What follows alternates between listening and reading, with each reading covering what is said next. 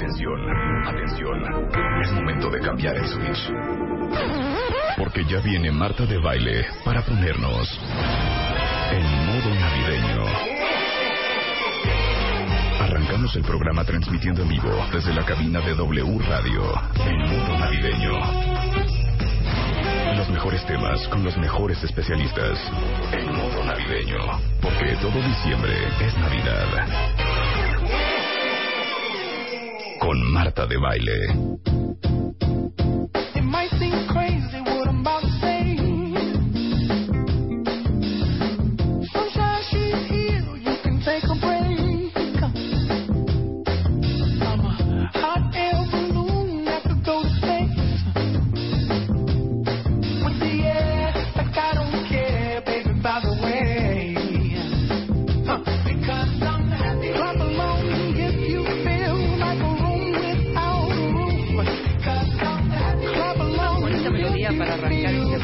Es mi estado de 10 ánimo de diciembre del por 2015. la sorpresa que nos trajeron hoy la gente de Dunkin' Donuts. Ahorita les vamos a decir qué es las... ¡Ay! Nos trajeron Dunkin' Mira, Donuts. nos trajeron cinco cajas Oye, de donuts, café, Ajá. vasitos, todo para un muy buen desayuno. Oye, pues ya échenme mi dona. ¿Qué están haciendo ahí?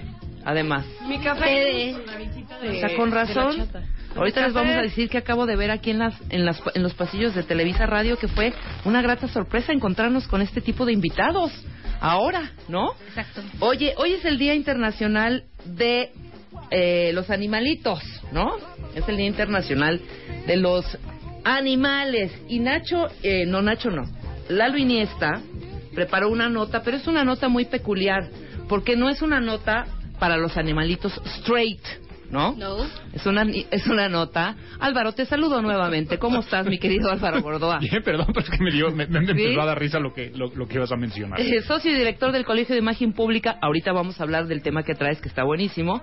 Pero sí, mi querido eh, Álvaro, prepararon esta nota nuestro querido Lalo Iniesta, que es experto en temas LGTB, X, Y y Z.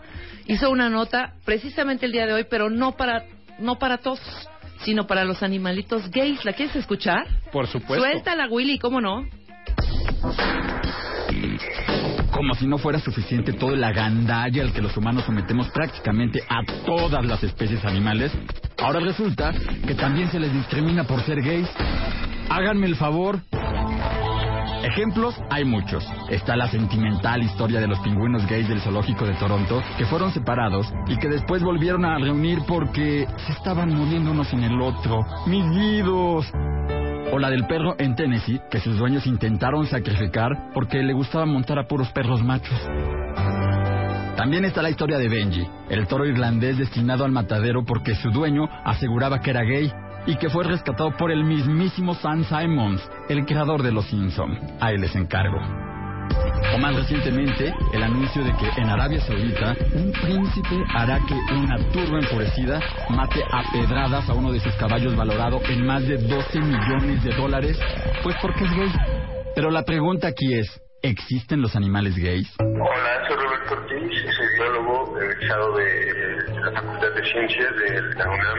No, es general, pueden encontrar desde los insectos hasta los más eh, cercanos a nosotros evolutivamente hablando. Eh, parece que son más de 1500 especies que se ha documentado que presentan ese tipo de comportamiento. En el caso de animales, si no hay aceptación, lo que pasa es de que estamos humanizándolos. Y eso habla de que como sociedad, como humanidad, no estamos logrando, no estamos pudiendo tener la tolerancia de, de aceptar a otros. Y no crean que el doctor Ortiz sabe todo esto nada más por su formación como biólogo. No, lo que pasa es que Apolo, su perro, también es gay. Desde pequeño intentaba eh, montar machos solamente, lo cual me llamaba muchísimo la atención. Me pongo a pensar en otros dueños que no pudieran tolerar ese tipo de comportamientos de, de su mascota. No, no, no imagino que, que, que pudieran estar pensando. Y después de escuchar al biólogo surge otro interrogante. ¿En los animales se puede hablar de orientación sexual o solo de comportamientos sexuales? Hola, soy Paulina Mellán Álvarez, soy sexóloga y directora de investigación del Instituto Mexicano de Sexología. La verdad es que cuando hablamos de comportamiento sexual en animales, sí tendríamos que ubicar, a pesar de que siempre, como pasó alguna vez en el zoológico de Nueva York, queramos ver historias románticas en los animales, sí tenemos que aterrizar un poco y poner los pies en la tierra y sí decir, se queda en comportamiento. Y esto lo digo porque de repente ha sucedido que en algunas investigaciones queremos dar ese gran salto de ver a dos machos teniendo una relación sexual y decir, es que la homosexualidad de los animales. Yo sí quiero subrayar que no prueba nada. Prueba que dos machos pueden estar juntos, que dos hembras pueden estar juntos, pero eso no prueba o, el origen de ninguna preferencia u orientación sexual. Por favor, si tienen mascotas, denles amor y dejen que ellas le den a lo que más les gusta.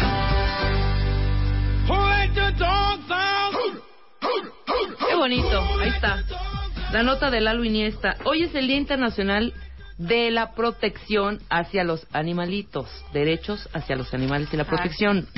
Eh, eh, omití esa parte importante. Y bueno, y nos visitó aquí en cabina porque tuvo Carla Iberia de invitada a la Chata Pig, que es un puerquito que Luz amó profundamente. ¿Por qué no te beso, gustan? no ¿Por qué no te idea. gustan? A ver si ahorita podemos tuitear, Elo, tú tomaste muchas fotos de la Chata Pig. Es más, tiene, tiene Instagram. Ahí está. Y tiene también... ¿Qué tal? ¿Qué tal? pero eh? es, es- ¿esos no son los que están comiendo las donas aquí afuera? No, no, no, no, ¿dónde están mis Es donas? Willy. ¿Qué pasó, chata? Y la chata pig, así la pueden encontrar en Twitter Es y una tiene Instagram. muy bonita, pero a mí me da mucho miedo. No, pues demasiado grande Es que es muy grande. Lo que pasa es que según él lo dice que su, su papá o su dueño creyó que no iba a crecer nunca. Y era chi- de esos chiquititos, ya sabes, de los mini pigs. Y no, es una cosa... ¿Alguien vio Misery? Con Katy, Bates y este... Sí, por supuesto. De, de, de este escritor que se Sí, sí, tiene un sí, accidente sí, en la nieve. Medio psycho ella. Ajá, medio psycho. Pues hagan de cuenta la mascota de Kathy Bates en esa película. Así es la Chata Pig, nada más que más bonita. Mucho más Menos bonita. mal no dijiste que, que era Katie Bates porque hubiera sido un poco políticamente incorrecto. Sí, No me- No me, exactamente. acordaba, ¿sale un puerquito en Misery? Claro, era la mascota de, de Kathy Bates, que Kathy Bates se llama en la película Annie. Yo Oh. la he visto 80 veces. Ya. Y era, ¿te Pero me acuerdas? fue el detalle. Es más, de hecho, detalle. de hecho, cuando él está en la cama, que, le- bueno, los que no han visto la película no voy a spoilear, spoilo, spoil, spoilear, pero la idea es que entra el, el puerquito como si fuera, pues, una mascota como mucho más, eh, Ah, ya, ya, ya, ya, ya, ya, ya. como más casera, porque no veo a los puerquitos como tanto en este ambiente, en tu camita o en tu o en la casa, no los no los ubico, pues nunca he tenido un puerquito de mascota, pero me imagino que ha de ser igual de amoroso e igual que si tuvieras un gato o un perro, menos Luz que ya está haciendo una cara. Ya, Luz, ya, o sea, Sí me gustó, está muy bonito el porquito, pero no es mi animal favorito.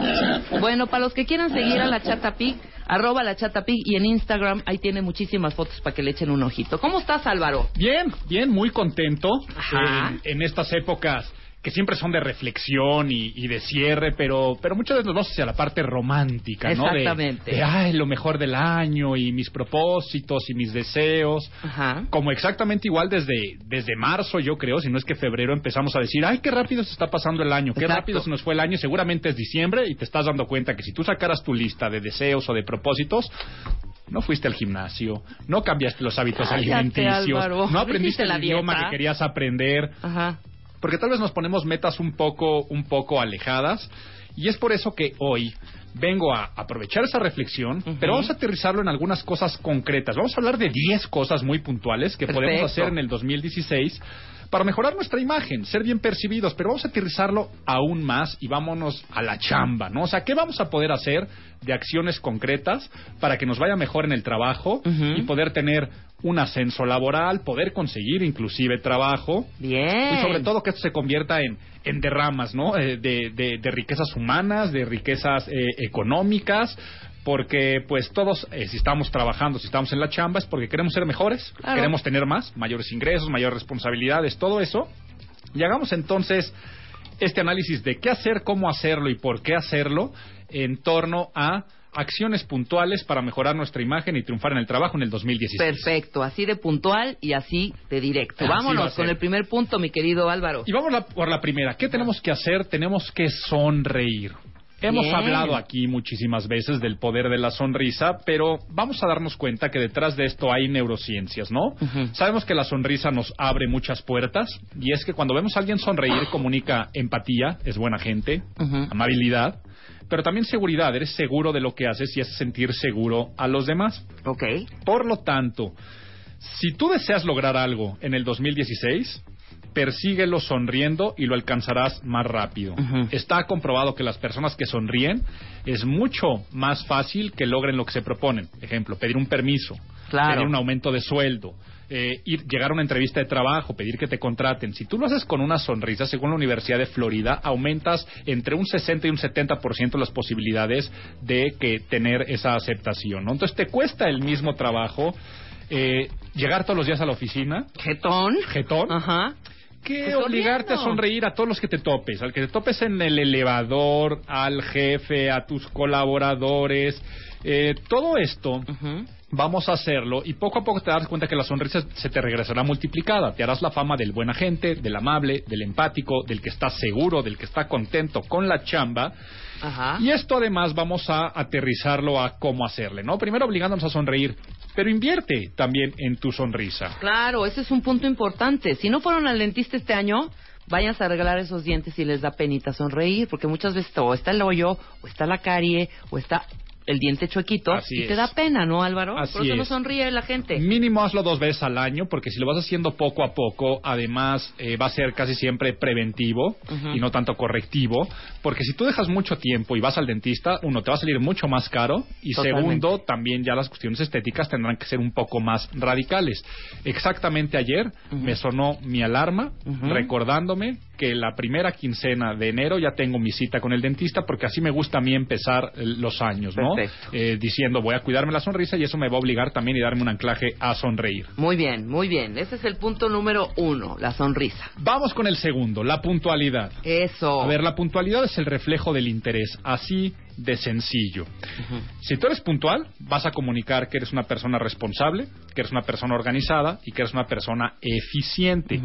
Aunque todos en la oficina lleguen con esos 5, 10, 15 minutos de retraso, aunque toda la gente en México desafortunadamente no le dé tanto interés a la puntualidad, sí se sigue apreciando y sí sigue generando buena imagen pública quien sí es totalmente puntual. No, ¿cómo no? Que te interesa la persona o que te interesa lo que van a tratar en ese momento, ¿no? Así es. Tal de ser puntual. Subrayo es el reflejo del interés. ¿Cómo hacerle? Vamos a jugar con y contra el reloj. Hijo, yo no puedo jugar, Álvaro, con el reloj. El reloj me traiciona cañonamente. Es que lo ves como un enemigo, por Sí, eso, por eso, por eso lo estás viendo como, como es un reto. ¿no? Exacto. Eh, yo lo quiero ver como algo lúdico, como, como un juego, como algo divertido, como un reto contra ti, no contra el reloj. Ejemplo, si tu cita es a las 11.30, Ajá.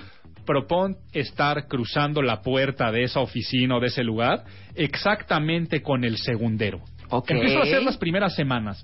Si tienes eh, una reunión social y quieres llegar a las 9 al restaurante o todo ello, haz todo lo posible y toda la programación como si fuera casi casi una cuestión de, de, tes- de te- detectivesca o de búsqueda de un tesoro, de decir, si yo no llego a las 9 en punto al ballet parking, eh, algo malo pasaría. Explota mi coche. Y entonces vas a empezarte a programar con Waze en agenda, qué hora te vas a meter a bañar, todo ello, y después este juego, aproximadamente después de 21 días, se te va a convertir en un hábito. Claro, ya, ya, Eh, ya te vuelves disciplinado. Ya te vas a volver disciplinado en esas cuestiones de ver tu agenda, programar, ver cuál va a ser la mejor ruta, salir puntual, cuánto tiempo tardas en bañarte, en arreglarte.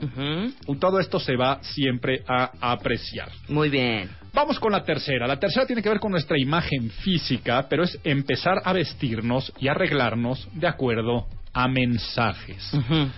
Esto va a ser un gran hábito para el próximo año. Generalmente nos vestimos por moda, por cuestiones más superficiales, porque agarré lo primero que se me puso enfrente, porque no tenía tiempo, porque tal vez no le doy importancia a los temas del vestuario y los accesorios. Ajá. Pero hay que saber que nuestra imagen física se convierte en una herramienta poderosísima de persuasión y de comunicación no verbal. Y casi nunca lo vemos de esa forma. Estoy de acuerdo. Lo vemos Nunca nada lo más. en, me veo guapo, me veo guapa. Exacto, me queda bien, no me queda bien, punto. Sí, flaco, me, me- me veo más gordo de aquí o de allá. Y, y no. Tenemos que empezarlo a ver como una herramienta y sobre todo en el trabajo. Muy bien. Vístete pensando en mensajes y esto es, no te pares enfrente de un espejo y digas cómo me veo. Ponte enfrente del espejo y empieza a decir qué mensajes estoy enviando. Ok. Si tú quieres comunicar autoridad, esto hay muchos libros, pero si no también es mero sentido común. Quiero que sepas que, pues los colores oscuros, un traje, las telas lisas, los patrones delgados, en el caso de un hombre una corbata, en el caso de la mujer un zapato cerrado de tacón de 5 a 10 centímetros, el pelo recogido de medio a corto, maquillaje minimalista, todo ese tipo de cosas comunican autoridad. Si tú quieres comunicar accesibilidad, pues vete a lo contrario.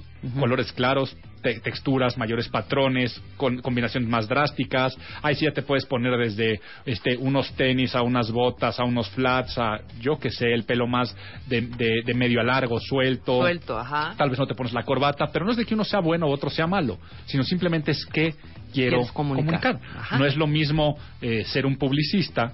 Si tú quieres comunicar una gran creatividad, tendencia, innovación, pues entonces tu imagen física lo tiene que comunicar, que ser, yo que sé, contador o abogado, que quieres comunicar que eres muy serio, muy responsable, organizado, maduro Ajá. y muy tradicional. Por lo tanto, empieza a utilizar tu vestuario como un sistema de comunicación no verbal y sin duda triunfarás en la chamba. Bien, muy bien. Seguimos. El siguiente punto, el cuarto. El cuarto, ¿qué hacer? Hay que empezar a hacer networking en la oficina. A ver, Que de hecho palabra. habíamos ya hablado mucho, mucho de este tema aquí en el programa, Álvaro, Sí, si sin mal duda. no recuerdas. Sin duda, soy, soy un gran impulsor de las relaciones sociales guion profesionales. Porque finalmente se hacen cadenas en las cuales le podemos sacar muchísimo beneficio. El networking es eso, finalmente es tejer redes. Claro. Tejer redes humanas para después sacarle algún provecho.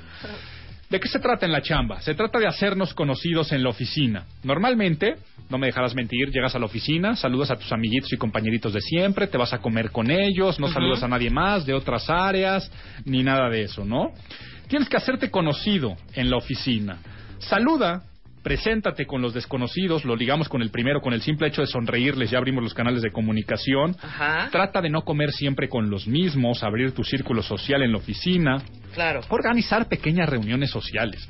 Yo que sé, ahora que es fin de año, es el propósito perfecto de armar fiestitas, reuniones, comidas eh, con diferentes áreas y diferentes grupos de trabajo. Ahora que seguramente estás en las fiestas de fin de año de tu oficina, igual trata de convivir con personas que normalmente no convivirías y porque te hiciste conocido con ellos en la fiesta de fin de año con toda la mesura, habida y por haber. Que ya hemos dicho, Ya por también favor. hemos hablado sí. repetidamente. Ser este mesurados y prudentes en las fiestas navideñas de, las de su oficina.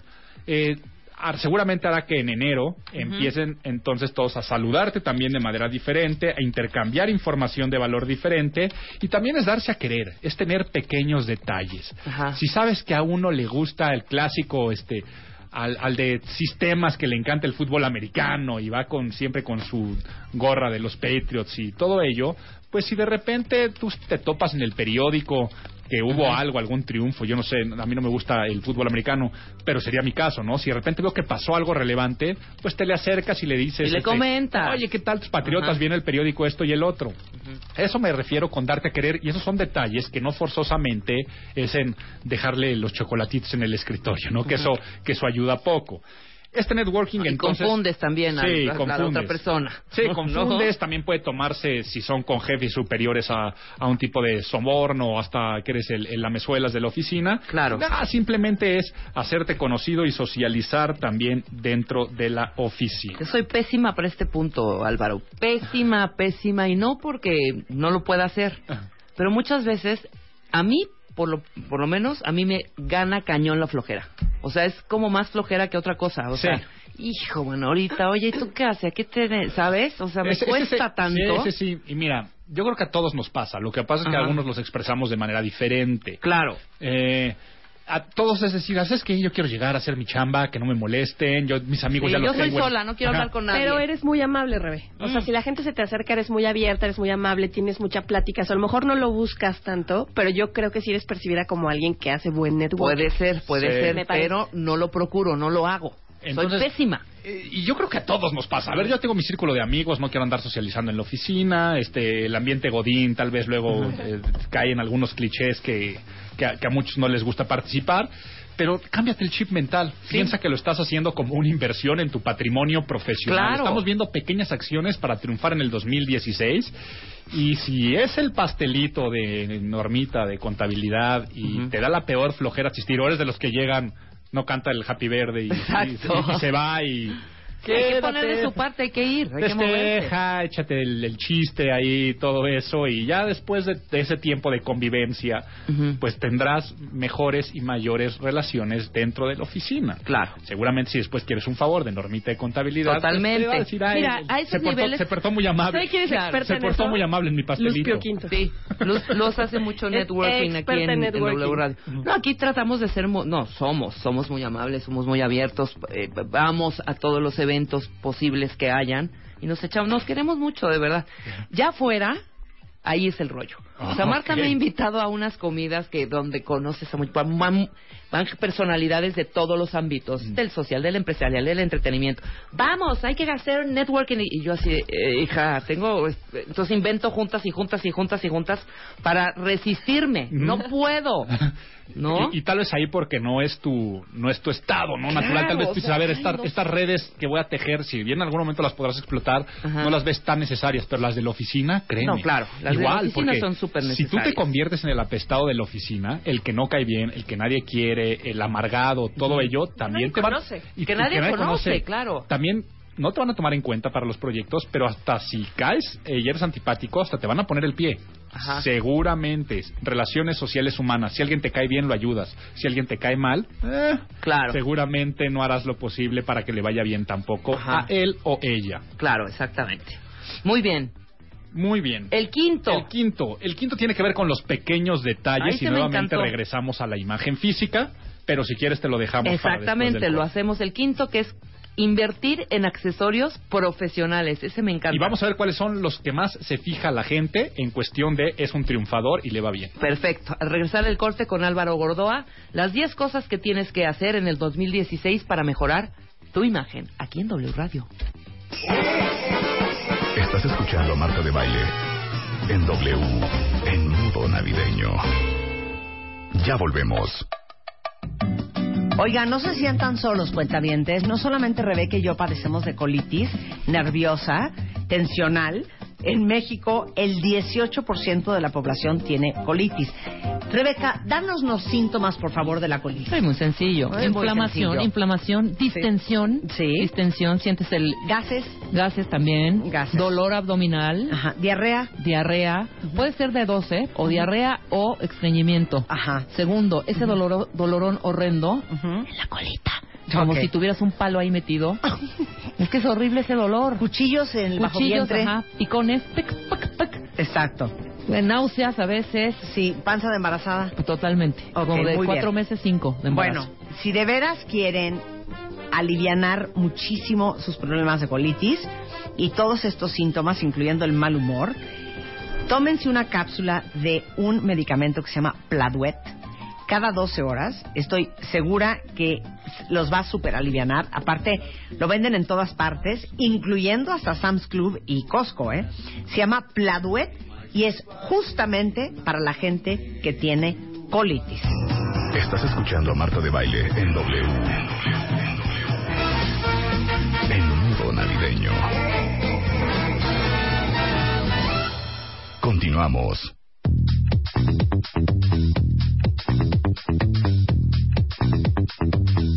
Diez de la mañana con 33 minutos. Estamos hablando interesantísimo tema. No sabes cuántos tweets, Álvaro. Seguramente ya los tendrás ahí porque te están arrobando todos nuestros cuentavientes. Porque estamos hablando de las 10 cosas que tienes que hacer en 2016 para mejorar tu imagen. Y ya hablamos de la sonrisa, de la puntualidad, de vestirte y arreglarte de acuerdo a mensajes. No, no para que te estés guapo, sino a comunicar algo con tu vestuario diario. Hacer networking en la oficina. Y el quinto, que dijimos que era el invertir en accesorios profesionales. Danos Así razón, es. Álvaro. Eh, la imagen física eh, se basa mucho en pequeños detalles y la acumulación de los mismos. Y sobre todo, los seres humanos nos fijamos mucho, sí, en, en la totalidad ¿no? de una persona, imagen física, pero después empezamos a fisgonear mucho algunas, algunos ligeros detalles que algunas personas utilizan, que son los que separan a alguien de decir, pues es X o es exitoso. Claro. Si tú luces como jefe, pronto lo serás. Así de sencillo. La gente va a pensar que te va mejor, que eres más exitoso, que sabes invertir. No, yo qué sé. Es una cuestión meramente psicológica en la cual si tú ves a una persona que realmente tiene éxito, y éxito puede ser sí el profesional, pero aquí, aunque suene triste, eh, a veces se mide también con los ingresos y en cuestión monetaria. Cuando tú ves una persona que realmente tiene lana, no lo, no, no lo, no lo muestra en su imagen física con estas cuestiones tan extravagantes de, de, de lujos, tentación, grandes anillos, joyas. Claro, las marcas eso, ¿no? por todos lados, Eso en los pantalones, en las, en las hebillas, en los No. zapatos, no. Eso generalmente lo hace o el que no tuvo y de repente le cayó mucha lana, o sea, los somos nuevos ricos, o lo hace quien quiere aparentar, quien quiere presumir. Aquí no se trata de querer presumir o aparentar lo que no somos. Claro. Eh, cuando una persona realmente tiene mucho éxito de mucho tiempo, invierte en ligeros y pequeños detalles. Esos ligeros y pequeños detalles, cuando estamos hablando a nivel profesional, ¿cuáles son? Pon mucha atención. Venga. Hazte de una pluma fina, una buena pluma. Muy Sobre bien. todo, ajá, aprende a escribir con pluma fuente. Ay, qué elegante, qué bonito. Es extremadamente elegante, no tiene por qué ser una pluma muy cara. Ahora, Ajá. si tú quieres invertir en una de estas marcas ya muy famosas y muy posicionadas, pues además también le va a dar ese, ese glamour. Pero el simple hecho de tener una pluma fina, buena, eh, como te digo, el simple hecho de traer una pluma fuente, los demás empiezan a ver y te empiezan a ver como con un halo diferente, ¿no? Claro. No traes el clásico bolígrafo de plástico todo Sí, mordido. mordida, la tapa mordida. Ajá. Y aunque esté, ya sea lo más común, escribir en nuestros teléfonos, tablets, traer una laptop y todo ello, pues es, en la oficina aceptémoslo. Seguimos llenándonos de papelitos, post-its, en las reuniones, en las juntas, en libretitas, seguimos haciendo muchas cosas a mano y eso siempre va a darnos a nosotros ese toque de distinción. Siguiente punto, un portatarjetas de presentación. También buen detalle, ¿cómo no? Puede ser en madera, puede ser en plata. Ajá. Grábale tus iniciales. En el momento que tú sacas un portatarjetas o simplemente en la oficina, en tu escritorio, tienes ese portatarjetas y todos lo van a ubicar como el tuyo, también son esos detalles de finura, de elegancia, que hace que parezca que tienes mucho, mucho éxito. Ajá. Las fundas de tus gadgets. Uf, importantísimo. Del teléfono, de la tablet, pero ¿saben qué otras fundas son importantes? Los portacredenciales o gafetes, esos Ajá. los famosos yoyos que Sí, sí, sí, jalas sí, y todo ello. Si tú inviertes en uno, eh, en cualquiera de estos eh, portales este, de, de- de venta este, por internet y todo ello, eBay, cualquiera de estos, los puedes encontrar en piel, Ajá. los puedes encontrar tal vez de algunas marcas, eh, de todo ello, pero con que, con que se vea diferente al, al plástico burdo y todo ello. Hay algunos que tienen detalles que hasta la ruedita que te cuelgas en el cinturón es de madera. Claro. eh, y todo ello empiezan a ser eh, detalles que empiezan a darse cuenta de que, ah, caray, pues tú eres diferente. Sí, y el totalmente. último punto, los zapatos. Bien Invierte- por los zapatos. Invierte unos buenos zapatos y cuídalos. Unos Boleaditos, zapatos- por Ajá favor. Eh, boléalos. En el caso de los hombres, todas las noches ponlos en normas de madera para que absorban eh, el calor, el sudor y siempre estén como nuevos. Procura bolearlos. Y en el caso de las mujeres, la mujer decirle que que use zapatos de acuerdo a no a la moda o a cómo se siente es un poco complicado y es un poco complejo, ¿no? Sí, claro. Pero siempre que se dé cuenta que sus zapatos van a estar hablando y hablando mucho, eso como te das cuenta más del estilo de una persona. Y los zapatos de calidad huelen a kilómetros. Claro. A kilómetros. Unos buenos zapatos, una en buena buenos pluma, zapatos. una un portatarjetas Ajá. que te dé una, una buena presentación y tus fundas Y que no estén fundas. todas rotas, desgastadas o sin funda que luego ves in- in- in- inclusive los los, los cases de los teléfonos. los cases de los teléfonos a veces ves unas cosas que dices, no, el CEO de una gran empresa con de- un minion, ¿no? O sea, que no viene ni al caso. Ajá, porque seguramente le encanta a sus hijos y eso es una parte muy humana, Sí, pero claro, cuando, cuando pero vayas, oye. cuando regresa a tu casa, le cambias el case y todo. Exactamente. Y también aquí recordemos que lo que dijimos en el punto 3 de vestirte de acuerdo a mensajes. No todo tiene que ser con autoridad, lujo, glamour, prestigio. Claro. Puede ser también una pluma fuente, pero de, yo qué sé, de, de- de la versión de Andy Warhol, en la cual sea muy creativa, todo ello, porque tal vez tú eres director eres- de una empresa de mercadotecnia. exactamente, O, ni siquiera director, o sea, eres, eres, eres parte de un equipo publicista, creativo, hombre. publicista. Pero esos detalles van a decir, le está yendo bien, Claro. eh, sabe invertir y todo. Exacto. El sexto. Ya pasamos el ecuador de estos de estas recomendaciones, vamos con el sexto. Y el sexto se trata mucho del voluntariado, pero no el voluntariado a nivel de altruismo, sino el voluntariado en la oficina. Claro. El, el quitarte cualquier barrera mental jerárquica de ego, de decir, este, pues yo soy más arriba que tú, yo soy jefe, esta es chamba que tendrías que ser tú, ¿por qué tengo que hacerla yo de mensajero, de limpiador, de cargador? Es quitarnos eso y ser voluntario, por la sencilla razón de, si ayudas, te van a ayudar, porque la gente se siente en deuda. Claro, quítense El- de la mente la frase de, no, a mí no me toca esa parte. Sí, quítate eso. Que este güey se haga bolas. A mí no me toca si va a salir a las 8 de la noche. Aquí fíjate que sí, Somos este así. es un equipo muy muy Qué apoyador, ¿eh? Muy Qué en padre. equipo, muy se ayudan unas a otras. Inclusive, Álvaro, te puedo decir que hasta algunas de, de, de las niñas que trabajan aquí, Luz, Elo o Luisa, con nosotros, dejan de hacer sus cosas por hacerla el trabajo de los demás. Es neto. Pues y luego, ¿y qué pasó? ¿Por qué no? acá? Es que le estaba yo ayudando a Luz entonces, no sé qué, no sé cuánto. No, pero aquí hay mucho de esto. Ahora- y no, y no, no, no solamente en, en chiquito, o sea, en nuestro núcleo de producción, sino con otras producciones. Nos echamos todos mucho la mano. Eso Qué está padre, padre. Ajá. qué padre. Y eso es algo que ganas muchísimos puntos y que cuando tú necesites un favor también lo van a hacer. Ahora, tampoco se trata de nosotros dejar de ser productivos por echarle la mano a alguien más. Tampoco Sí, se trata de que alguien deje de hacer su chamba y nos aviente sus responsabilidades. Son esos bomberazos que siempre surgen en la oficina, ¿no? Eh, ¿quién- eh, no jaló el proyector, ¿quién va por otro? Exacto, Eh, exacto. todos dicen zafo, zafo, Sí, a mí no me toca. Tú en el momento que digas, no funcionó el proyector, tomas la iniciativa y decir, yo voy, aguántenme, regresas y tú sacas de el apuro, ¿no? Sí. Eh, oigan, es que el mensajero no está y tenemos que dejar este documento en tal otro lugar. Yo voy para allá, yo lo llevo. No, no te preocupes, me queda, en- me queda en mi ruta, me desvío mañana tempranito, yo lo dejo antes de llegar a la oficina. Todo este tipo de cosas que tiene que ver con sacrificios de... Alguien tiene que venir a la oficina el sábado. De entrada todos se quejan, no, ¿cómo crees? Es que zafo, zafo, zafo. Tú en ese momento dices, no hay problema, yo feliz ayudo esta vez. Claro. Lo estás dejando muy claro, yo feliz ayudo Esta, esta, vez. Ajá. Eso quiere decir que para las otras, tal vez puede ser un paquete más grande, que a alguien le tocó sacrificarse y a ti te van a voltear a ver con cara de no, pues tú ya ayudaste. Claro, exacto. Entonces, muy sé bien esto. muy voluntario. La séptima, esta sí suena a propósito de lista cliché de recomendación de deseos de imagen público, propósitos de año nuevo. Seguramente cuando te comas las uvas estoy de acuerdo que seguramente estará en esa lista o estaremos de acuerdo. Seguramente. Es- en cualquiera, te digo, la la más cliché de todas, y es hacer ejercicio. El hacer ejercicio, ¿por qué, la, ¿por qué no estamos poniendo una lista de ser exitosos en el trabajo para el 2016? Por la simple y sencilla razón que seremos más productivos. Está comprobado que al hacer ejercicio, sobre todo en las mañanas, te recomiendo que hagas ejercicio por las mañanas. Al hacer ejercicio por las mañanas, liberarás una gran cantidad de endorfinas. Estas son estas hormonas que nos hacen sentir bien, que nos dan placer, que también vamos a estar segregando la dopamina, que es las que están relacionadas con la felicidad. Y esto hará que empecemos el día muy dinámicos. Bien. Al ser más dinámicos, seremos más productivos. No tendremos tantos tiempos muertos en la oficina y, por supuesto, el claro eh, reflejo de que vas a lucir mejor. Exactamente. Seguramente estarás más delgado, más tonificado, todo ello y finalmente el ejercicio se refleja a nivel interno y a nivel externo, a nivel percepción. Entonces, ¿cómo le vamos a hacer? En vez de hacer el clásico propósito de Año Nuevo en el cual se llenan los gimnasios en enero y después se vacían. Exacto. Ahora que no sabes qué quieres que te regalen y todo, yo pide que te regalen cualquiera de estas pulseritas de monitoreo de pasos, de movimiento, que tienen alarmas de inactividad, de que si tienes una vida sedentaria detrás de una computadora a la media hora te vibren.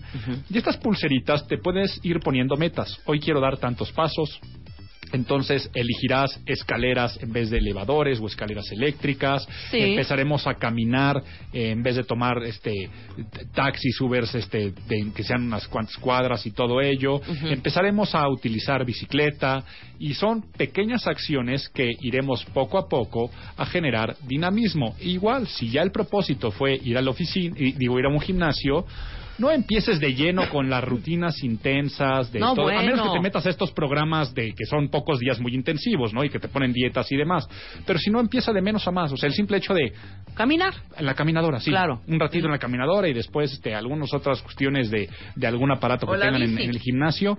Ya con eso es suficiente y le irás subiendo de intensidad a tus metas. Pero nuevamente recordemos que lo estamos haciendo todo para ser más productivos en la chamba. Ok. Muy bien. Octavo, nada seduce más que saber hablar en público. Hijo, mano, sí. Y a hablar de seducción no estoy diciendo nada más a un ligue o un coqueteo de oficina o de bar. Estoy hablando a la seducción que tú puedes ser persuasivo en una venta, en una presentación ejecutiva, puedes convertirte en el vocero oficial de tu organización, puedes empezar en una entrevista de trabajo a convencer mucho más de que eres el mejor para un cargo. Tal vez tu currículum Con no tu es el mejor de todos y en una entrevista de trabajo el haber utilizado bien la palabra va a ayudar a que te contraten. Entonces, nada te va a abrir más puertas que saber esto, seducir con la palabra, desde cerrar una venta hasta pedir un aumento de sueldo. Ahora, ¿cómo le vamos a hacer? Capacitándonos, no hay de otra. Vayan con Álvaro Gordoa, vayan con Álvaro Gordoa. Tomen un curso para hablar en público y mejora tu ortografía y redacción. Capacítate. Ah. Así lo puso Álvaro. Muy bien. Tal cual. O sea, esto es un hábito. Somos lo que hacemos repetidamente, decía Aristóteles, la excelencia no es una sola acción, sino es un hábito. La única forma de aprender a hablar en público es hablando. Y para ello, entonces hay que capacitarnos y lo que mencionaste en Rebe de la ortografía y Qué redacción. importante es, ¿eh? Sí, sí, sí. Sobre todo ahora que nos comunicamos mucho más de manera escrita que de manera hablada. Es un estudio que leí hace poco, eh, pero ya sorprendente ¿eh? que hasta con nuestras familias y parejas estamos hablando más por escrito claro. que de manera hablada. O sea, ¿cuántas veces hablas con tu pareja, esposo, esposa, novia, novia, con tus amigos, con tu papá, mamá? ¿Cuántas veces hablas por ellos con WhatsApp, por ejemplo? No, bueno, la mayoría del la mayoría del tiempo es por WhatsApp. ¿Y cuántas veces a la semana? ¿Y cuántas veces a la semana hablas con ellos? Realmente una buena charla larga, Claro. ¿No? Entonces, la ortografía, eso pasa igual en el trabajo. Está con muy cañón como una falta de ortografía invalida por completo cualquier cosa por escrito. Sí, O sea, cualquier cualquier cosa. cosa. Un Cualquier- piropo, Sí. un mail este, con una, eh, una solicitud de permiso, una autorización, absolutamente todo queda invalidado por una falta de por no saber diferenciar entre hacer y haber, este, una Z y Exactamente. ¿Por una S. por qué? Ajá. O Entonces, por ¿qué- estar con esta modita de poner, de reducir las palabras y ponerles casi cas- todo ello. Exacto. Me encantó como lo dijo Luisa, en Ujú. invalida totalmente lo que estás haciendo. Entonces, tú puedes estar diciendo eh, ya es muy normal hablar con proveedores, clientes, también por WhatsApp, el mail por supuesto siempre ha estado, pero cada vez se reduce a la comunicación más directa, el peer-to-peer, todo ello. Entonces, si tú en un momento vas a poner este a ver si nos vemos pronto y lo pones a ver con H. Con H y todo V ello, alta, uh. eh, en ese momento vas a decir, no quiero hacer negocios contigo. Claro. Eh, no eres tan profesional como dices serlo, no estás tan preparado, no tienes tantos estudios como, como me llegaste a pregonar en algún momento. Por lo tanto, invierte en tu palabra oral y escrita. Ok. Estamos por terminar. Vamos con la novena eh, de 10. Y va- esta es importantísima, es saber distribuir el ocio electrónico. sí, qué pesadilla, caray. Es una pesadilla porque es delicioso el ocio Sí, es electrónico. delicioso. No puede uno estar más de dos segundos sin su celular Así al es. lado, su smartphone o su tableta, te lo prometo. O sea, no puedo. Y veamos que no podemos estar separados porque se convirtió en algo que llegó para quedarse y que nos está haciendo más productivos, sin duda, lo decíamos. Sí, pero a la vez la alejándonos del más de trabajo los que queremos WhatsApp. y de la gente con que realmente tienes que tener un contacto físico. O en el trabajo. Estuve día y medio sin celular. No más. Día y medio. Y está cañón. O sea, las juntas con Rebeca, Elo y, y Luz. O sea, me di cuenta de cuánto tiempo están todas distraídas. O estamos. Ajá. Porque ahora yo también tengo mi teléfono ¿Sí? y ahora también me distraigo. O sea, cada cinco minutos era una distracción de una, de la otra, de la otra. Y no era algo eh, poco importante. O sea, seguro estaban respondiendo algún correo. Sí, o algo. correos, Pero está mandando- muy difícil concentrarse en una Así, junta. Nada importante, correos o jugando Candy Crush. Es o que ahí es donde está el problema. Ahí es donde a, y a eso nos referimos con el ocio. Es una gran herramienta para el trabajo. O sea, yo hay, la gran mayoría de los días yo ya no abro ni prendo mi computadora en la oficina. Estoy todo el tiempo pues con el smartphone y ahí ves los mails, ahí tienes la comunicación con todo, ahí estás arreglando, ahí estás revisando propuestas, estás haciendo todo prácticamente en, en tu telefonito. Claro. Entonces sí, estás con la cabeza hacia abajo, pero tal vez sí estás chambeando en la oficina. Sí, Lo sí, único sí. es que de repente llega la alerta de el chat de WhatsApp de tus amigos de la no sé qué. Y sabes, ¿Se va a armar o no, Álvaro? Ajá. ¿No? Pe- Pero deja tú el se va a armar. O sea, yo ya sé, eh, entre los hombres, ya sabes que si te llega algo en un chat de hombres. No, va a sea, ser una porquería y una leperada y algo, este, algo sexoso, ¿eh? Alguien quiere boletos para el Pumas Tigres y te viene la foto. Lo- Ajá. Lo abres y es este un, un negro bien dotado, este, Sí, claro, ¿no? claro. Este, eh, feliz Navidad y te ponen una, te- la abres y es el mismo negro. O sea, Exacto. ya sabes que finalmente eh, todo se trata, se trata de ese tipo de cosas. Ajá. Que es ese ocio que es muy divertido. Entonces, Los chats de WhatsApp, nuestras redes sociales o el simple hecho de estar surfeando en Internet, que una cosa te vaya llevando a la otra, Exacto. son las cosas que más disminuyen nuestra productividad. Muy bien. Yo hice algo que me ha funcionado, a ver si le sirve. Organicé, ves que en el iPhone puedes organizar las Ajá. aplicaciones eh, como en grupitos. Entonces pasa que ves una notificación y automáticamente la quieres abrir. Entonces puse todas las apps que yo ya sé que por ley son de amigos o de, o sea, Facebook, Twitter, este, Instagram, todas esas en un grupo y no importa que diga 50 notificaciones, no, no tengo esa necesidad de abrirlas porque ya sé que son ocio. Son de cuates, ajá. Exacto. La única que sale, que puede mezclarse en varios grupos, es WhatsApp, pero bueno, ya también sé que pues cuando es de grupo de trabajo y cuando es de grupos de amigos no las abro. Y puedes silenciar grupos. Exacto. Puedes, puedes poner que además de esos grupos que ya encajonaste, eh, que no te manden notificaciones ni siquiera para no tener la tentación de, De abrirlo. fulanito publicó algo. De, Exactamente. Eh, Pero es muy común, Álvaro, perdón, estás leyendo tus mails, ok, de trabajo, y el saltito es invariable. O sea, el, Es invariable. el- el saltito al Facebook o el saltito al WhatsApp, o sea, y luego me regreso a mi mail y luego estoy contestando un mail y ya me volví a meter a Face. Ay, no. Eso, eso, el Instagram. Entonces ya te metiste, nada más va a ver una foto. Y Claro. ahí están mencionando a alguien abajo. ¿Quién es? el- Y te Sí, metes. te y no lo tiene protegido. ¿Y qué onda? Entonces ya te pones a estorquearlo y te vas Claro. 52 semanas atrás. Les juro que sí sirve. Separen sus apps de entretenimiento de las apps que pueden ser de trabajo Muy y bien. van a ver que sí funciona. Pues entonces ahí está la gran recomendación que nos da que nos da Luisa. Gracias. Eh, pero también establece agenda periodos, porque también es sano hacerlo y, y y va a ser inevitable Sí, decir no lo voy a revisar de, de, de de 9 a relax. 6. Claro. Tal vez llegas a la oficina y dices, ok, le voy a dedicar estos cinco minutos de entrada al ocio para ya después silenciar todo o, o ya los tenía silenciados. Y ya clavarte en la Y chamba, después claro. puedes decir, de cada dos horas de la chamba, le voy a destinar de cada dos horas nuevamente otros diez minutos. Luego, tal vez la hora de la comida, ahí sí me la vivo con mi teléfono en el tiempo de ocio. Y es ponerlo en agenda, es, es, es muy sano, sobre todo por la productividad. Aquí estamos viendo que si tú eres más productivo o haces las cosas más rápido que los demás, pues te van a percibir como que eres más eficiente y pensarán en ti cuando venga un ascenso o cualquier cosa. Claro. Y por último, esto va a ser muy sano para tu próximo año eh, profesional.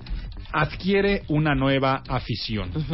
Y esta nueva afición sí puede ser un hobby, puede ser también una actividad, un nuevo grupo de amigos, yo qué sé. Esto se trata para romper con la rutina y evitar el tan temido burnout. Claro. O sea, ese burnout, el, el- el síndrome de, del godín exhausto, para decirlo de alguna forma, es la gran mayoría de las personas están hartas de su chamba y es una tristeza eh, en, en México y en el mundo.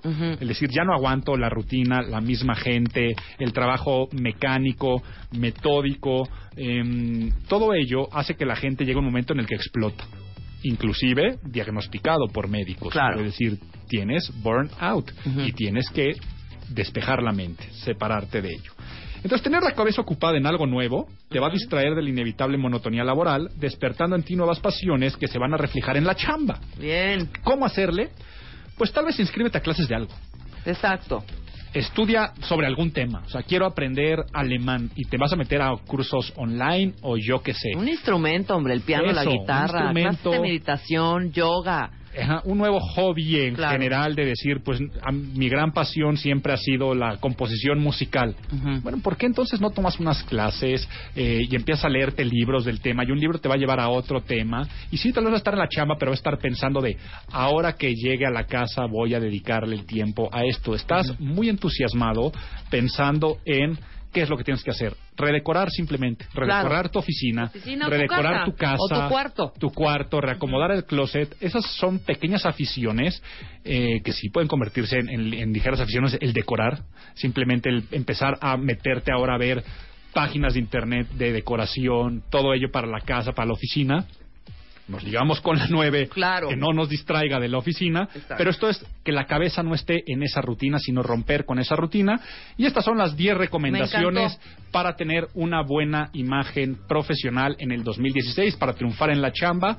Ya vimos qué hacer, cómo hacerlo, pero sobre todo por qué hacerlo y es para ser mejor percibidos. Muy bien, mi querido Álvaro. ¿Tienes curso próximamente o ya acabaste hasta enero empiezan? El Colegio de Imagen Pública afortunadamente nunca descansa. ¿No cierra? Bueno, sí descansa en el periodo vacacional. Sí, claro. Están terminando ahora generación de licenciatura y de maestría, pero en, en- en enero entra la nueva generación de maestría. Ajá. La maestría abre cuatro veces al año, abre cada tres meses y por supuesto la licenciatura cada semestre y en enero entra un grupo. Si tú quieres estudiar, ser consultor en imagen pública, a nivel licenciatura, maestría, doctorado, si quieres tener diplomados, si quieres estudiar de manera presencial, pero también a distancia, tenemos un campus global para estudiar en cualquier parte de México o del mundo, visita imagenpublica.mx y en imagenpublica.mx encontrarás los horarios, los tiempos, las ligas a nuestras redes sociales, los libros, que llegan a la puerta de su casa, que puede ser un gran regalo también ahora en fin de año, y me quedo a su disposición también ahí en mis redes, arroba Álvaro Gordoa en Twitter y Álvaro Gordoa Oficial en Facebook. Maravilloso, Álvaro. Muchas gracias. Nosotros hacemos una pausa y continuamos aquí en W Radio. Muchos temas todavía por hablar.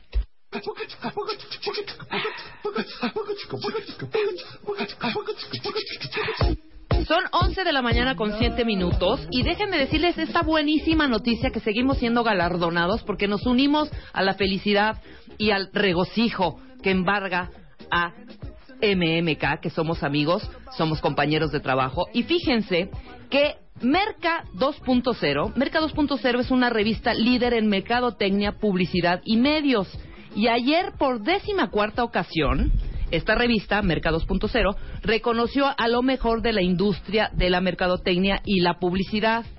Dieron nueve premios a las empresas que marcaron tendencia en este año. Y esta entrega tiene como objetivo básicamente reconocer a las marcas que aportaron crecimiento a través del conocimiento, innovación y buenas estrategias. Tengo en la línea a Blanca Juana Gómez, que es directora de MMK Group, y a Marta de Baile, su CEO y presidenta, porque MOA ganó el premio al medio del año. ¿Qué tal? ¿Qué tal? Estamos felices, compartimos este galardón. Oye, increíble, ¿no, Revés? Increíble. Vamos a por todo. La verdad es que estuvo súper emocionante la entrega.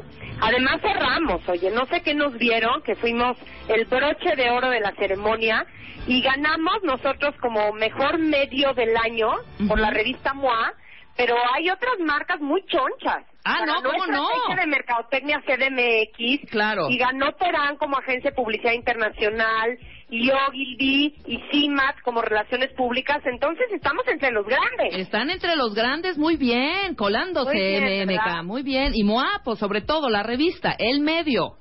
¿Está El Marta ahí o no sí. sé? Yo, ya aquí estoy yo. O sea, ¿puedes decir algo, hija? o sea, ¿te emocionas tantito? Es impresionante lo profesional y lo natural que te escuchas al aire, Rebeca. Con ¿Verdad? un ¿Estás de del micrófono, que yo creo cuenta es que yo me regreso ya el 3 de enero, fíjense. No, mamacita. Muy bien ya con la marca. No te agarres, no te agarres, no te demos el, el brazo y te agarras ya todo el codo y, y el cuerpo y todo. Tú te regresas el lunes. Una cosa a todos, eh, este es un mensaje no solamente para todos los cuentavientes, sino para todo el equipo de MOA. Creo que el, el que Revista MOA sea considerada como el medio del año, eh, y eso significa el medio no solamente en revistas, sino también en, redes sociales y en Internet. La verdad es que yo creo que es un gran reconocimiento para el gran esfuerzo y el amor y la pasión y el compromiso y los desvelos de todo el equipo de MMK. Pero también yo creo, cuentavientes, que es una gran lección para todos nosotros adentro de la compañía. Estarás de acuerdo conmigo, Blanca. Y creo que para todos ustedes también, porque el día que decidimos lanzar esta revista, eh, pues obviamente había como mucha anticipación de, híjole, ¿cómo van a lanzar una revista impresa cuando se supone que el mundo editorial viene en picada? Y la verdad es que creo que es un gran ejemplo, no solamente de, de éxito, pero de, de- de atreverse la vida a tomar riesgos. Creo que todos en la compañía, encabezados por Blanca Juana, que está en la línea, que tiene muchísimos eh, años de experiencia en el mundo editorial, pues fue una apuesta bien arriesgada, pero por otro lado, como bien confiados en que todos ustedes cuentavientes, que al final son quienes leen la revista MOA y nos mandan fotos en redes y quienes la compran mes a mes, sabíamos que hay un gran grueso eh, de, de población en México, como ustedes, que sí quieren aprender, que sí quieren crecer, que sí quieren mejorar, que son gente actualizada, moderna, inteligente y que no habían contenidos como los que hacemos para ustedes todos los días en radio, impresos con ese estilo y ese sello eh, de cómo hablamos nosotros, de los temas que nos interesan, porque al final creo que MOA está muy inspirado en, en todo el programa que hacemos en radio todos los días. Entonces, yo creo que es, es un caso de éxito, pero es un, casco, un caso de que cuando uno arriesga, gana, y cuando uno se atreve a hacer las cosas, eh, la- eh, con pasión y con compromiso y con inteligencia, las cosas salen bien. Y creo que ahora que estamos terminando diciembre, que estamos cerrando todos el año, para el 2016, aprovecho para dar un mensaje. Yo creo que todos ustedes que tienen sus sueños, que tienen eh, proyectos, que tienen ideas, que tienen metas, objetivos para el 2016, a raíz de este premio de Merca 2.0, yo les diría, aviéntense, atrévanse y estén dispuestos a morir en la raya. Si tienen miedo, finjan no tenerlo, porque, porque las cosas sí salen bien cuando uno las hace desde un buen lugar. Y yo celebro a todo el equipo de MOA, Armando Tobar, el editor, al chino, el director de arte, a, a, a Pedro, a Mariana, a Julio Luis García, a todos los colaboradores que trabajan todos los meses con nosotros para hacer esta revista maravillosa. Este, creo que ya dije a Mariana, este, Nos falta Roberto. a Roberto Morán. Oye, nos falta toda la gente, Marta, que no son directamente en la redacción de MOA, pero que la distribuyen, la venden, la colocan en los borradores. Distribución, claro. Toda la gente de operación de, de la editorial que están emocionados con este premio también, la verdad. No, qué pues, bonito, qué bonito. Nosotros también nos, nos sentimos muy felices con todo el equipo de MMK, con toda la gente que trabaja en MOA, porque de verdad ahí se ve el resultado final es la revista. Pero los cuentavientes no saben todo lo que hay detrás. Todos los gritos, mane- manotazos, toda la tensión y el Los estrés desvelones. por sacar mes a mes una revista con Claro. tan buen contenido. ¿Me permites decir mis palabras de, de, de calor y de... O sea... ¿Y de amor? y, de- y, claro, y de amor hacia una revista que está hecha extraordinariamente bien. Pero no estaría así si no hubiera un gran equipo comandado, evidentemente, por ustedes dos que están ahorita aquí en, el, en, en, en vivo, al aire. Ay, sí, la verdad La es que neta. la verdad es que sí La estamos neta. emocionados. Y sabes qué, Rebe y Marta, también yo yo ayer lo que decía en las entrevistas que me hicieron, porque yo ayer estaba muy famosa recogiendo el premio, quiero que sepan, muy bien, lo hice muy dignamente Muy representando a nuestra gran chaparrita, la revista de Marta de Baile. Ea. Bueno, recibí el premio y yo decía también que así como Marta dice es un premio para todo el que hace el equipo y para los lectores, es un premio para la industria de las revistas. Ah, totalmente. Las revistas no van a morir, entiéndanlo. Y ayer lo decía Álvaro, es un reto hacer una revista de papel. Álvaro Rattinger, que son los dueños de Mercam, ¿no? Y los fundadores. Es un gran reto en la era digital hacer una revista de papel, porque por todos lados es complicado, pero lo que está bien hecho y lo que es un buen contenido, no solo no va a vivir, tiene larga vida. Claro, Larga vida. Entonces es también un premio para la industria revistera, de que, como decías, Marta, si algo se hace con pasión y bien hecho, va a recibir premios y va a recibir geniales resultados, ¿no?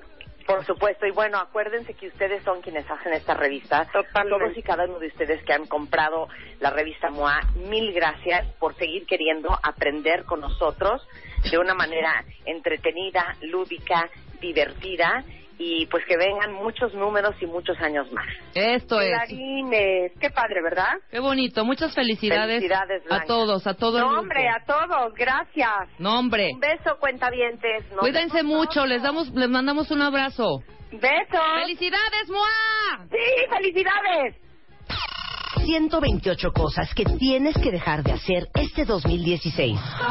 Deja de buscar la felicidad en algo o en alguien. Deja de perder el tiempo en internet. Deja de andar a mil por hora todo el día. Deja de pensar que no estás listo. Deja de asfixiar a tu pareja. Deja de rogarle a quien no te pela. Deja de sentarte con la cartera en la nalga. Deja de tragar como una boa. Lo que ya no hay que hacer right now. Revista MOA. Las 128 cosas que tienes que dejar de hacer en 2016. Más cómo acoplarte sexualmente en pareja. Las virtudes de ser introvertido. Deja de arrastrar tu pasado. Aprende a soltar. Más 160 páginas de amor, ciencia, salud, fuerza e inspiración para este 2016. Una revista de Marta de Baile.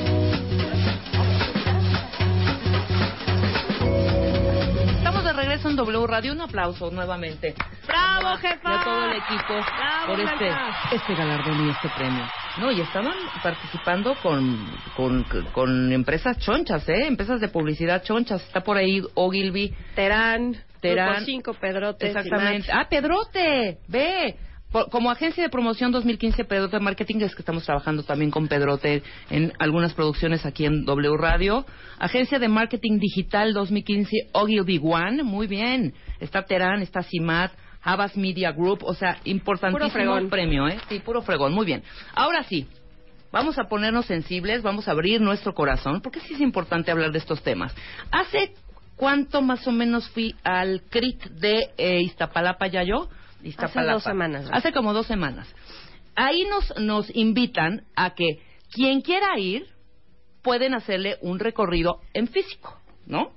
Entonces vamos, vas a cualquier CRIT, tú eh, eh, te registras y te dan, dan un recorrido para que conozcan lo que están haciendo todos estos centros. Bueno, está con nosotros hoy Isabel Montes Dorantes.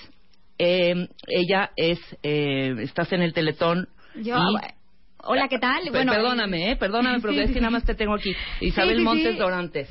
Eh, pues bueno, eh, de hecho, yo estoy trabajando en Fundación Teletón. Ajá. Eh, ya llevo 10 años trabajando ahí. Eh, también ahí estuve en mi proceso de rehabilitación. Y pues bueno, hoy vengo a hacerles una invitación para que visiten los centros Teletón alrededor de la República. Eh, como bien ahorita lo decías, eh, pues bueno, ahorita eh, lo importante es que toda la gente venga, conozca y visite cada uno de los centros. Eh, algo también muy importante es que, pues bueno, la gente que no tenga un centro eh. Teletón en su estado o le quede muy lejos, puede visitar la página de teletón.org y a través de los recorridos virtuales puede conocer lo que es un centro Teletón. O sea que básicamente, Isabel, nos vas a explicar qué son los recorridos virtuales para que la gente sepa cómo funcionan y conozcan todo lo bueno que hacen por los niños con discapacidad en México. Exacto. Vamos a hacerlo ahorita, ¿te parece? Me parece. Vamos a entrar a la página, Luisa. Ya está, voy a, ah, ya estamos aquí adentro. Métanse y acompáñenme, acompáñenme por favor, cuentavientes. Háganlo nada más por curiosidad o por saber de qué se trata Por o conocer. inclusive hasta por morbo, de verdad. Pero Ajá, el chiste es ajá. acercarse y conocer lo que hace realmente el Teletón con los, y sobre todo los CRIPS, ¿no? Exacto. Ok, entonces, entro acá, ¿cómo, es, cómo está el...? Ay, es que no, no, yo no sé manejar las, las Macs, tengo un problema tan cañón. Vamos a hacerlo. Entonces, métanse a- a teletón.org. ¿ok? Y les va a aparecer, obviamente, ahí la paginita y vamos a seguir las instrucciones, ¿ok? Puedes elegir la voz, ok. De quién te va a dar tu recorrido, ok. Entonces tenemos, vamos, que nos, nos dé un doctor. Ahí vamos. Sale, empieza. 18 años hemos construido un enorme proyecto de amor y ciencia llamado Teletón. Ok.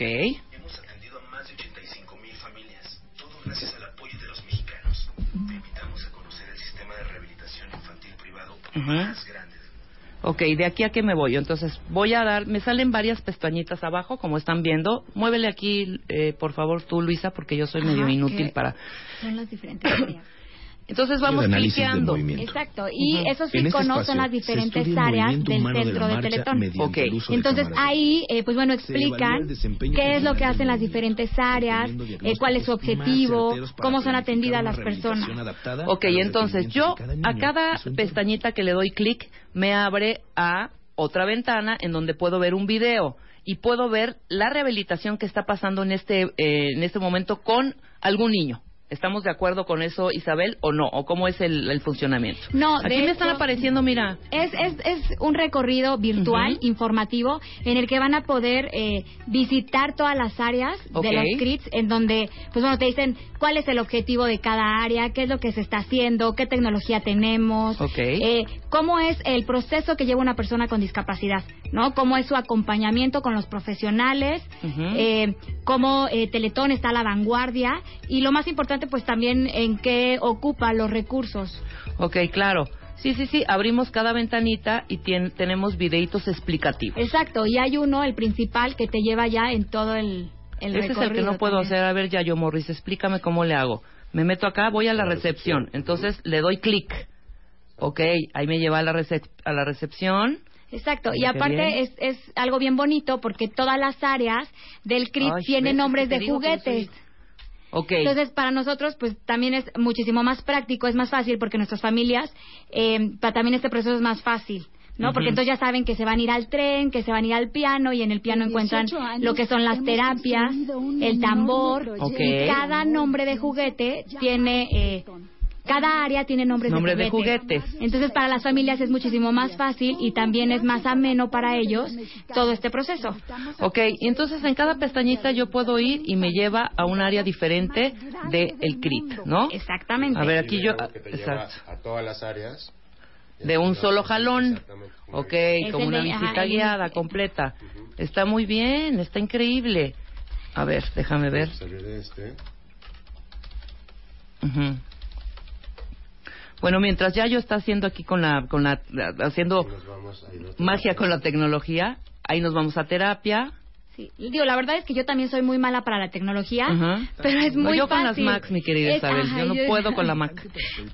Mira, esta es eh, la alberca de hidroterapia, que también nos enseñaron esa vez que estuvimos en el en el CRIT hace como dos semanas con Enrique eh, Hernández Alcázar y con Leo Luna. Procesos Aquí tienes varios iconos donde te, dan información. Ajá.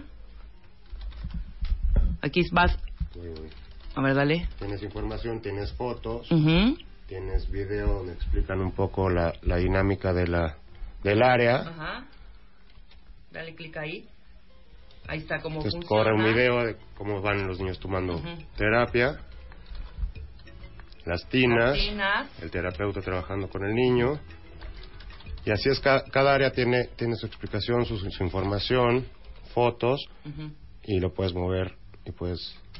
Ahí está. Entonces la idea con este video y este recorrido virtual es que los que no conocen, Exacto. los que no tienen un ese acercamiento, que que los no que tienen un CRID en su estado. afortunadamente no tienen a alguien en su casa con alguna discapacidad, ¿no? Claro. Y no tienen ese contacto ni ese vínculo ni saben de qué se trata. Puedan meterse y hacer este recorrido y conocer exactamente todas las áreas que trabajan en los CRITs. Exacto, porque este año la meta de Teletón son 500 mil 500 mil visitas, en las que, pues bueno, esperamos que eh, vayan muchas personas, que lo conozcan y también estos recorridos virtuales, pues cuentan. Ok, este año se va a medir no por donaciones, sino por visitas. Eh, ajá, es importante, son importantes ahorita las visitas, ¿no? Ujú. Ok, el primer teletón, déjenme decirles cuentavientes, se hizo en 1997. ¿Te acuerdas, Yayo Morris, que trabajamos juntos? ¿No? Haciendo la producción de todos estos de Antier. Y eh, este año el teletón será este sábado 12 de diciembre. Es eh, viernes, ¿no? Sábado, no, no, 12 de sábado, perdón. De 8 de la mañana a 12 de la noche. diciembre, ¿es viernes? No, sí, sábado 12 de diciembre. A partir de 8 de la mañana. 8 de la A 12 mañana de la noche. de el domingo. So- solo, solo va a ser... Sí, o sea, Sí, claro. Exactamente. Pero ya no es el como se sábado. hacía antes, que No. empezaban el viernes y terminaban el, en la madrugada del Cambia el sábado. formato Ajá. y hoy lo vamos a transmitir desde los CRITs. Ya no va a estar dentro de un foro. Ajá. Va a haber enlaces en todos los CRITs de, de- en toda la En República. toda la República. Entonces, invitando a la gente a que, a que vaya a conocer los centros. Increíble. ¿Cuántas visitas llevamos hasta ahora? Llevamos ¿Saben? más de 300 mil ya. Más de Desde que empezó 300,000. la campaña, que arrancó ya hace 3, 4 meses. Ok. Nos ha visitado, gracias, muchísima, muchísima gente. Y Increíble. Esperemos llegar a la meta Perfecto. pronto. Pues ojalá que sí. Sí. Eh, vamos a tuitear ahorita la liga y obviamente para que puedan todos ustedes cuentavientes hacer este recorrido virtual. El hashtag es gatito soy testigo teletón. Pueden eh, tener más información en conoce.teletón.org o en teletón.org. Hacemos una pausa y ya regresamos. Gracias Isabel. Gracias, Muchas Yayo. Gracias. Abre Twitter. Arroba Marta de Baile. Y Facebook. De Baile. Oficial. Opina. Opina. A las 10 de la mañana.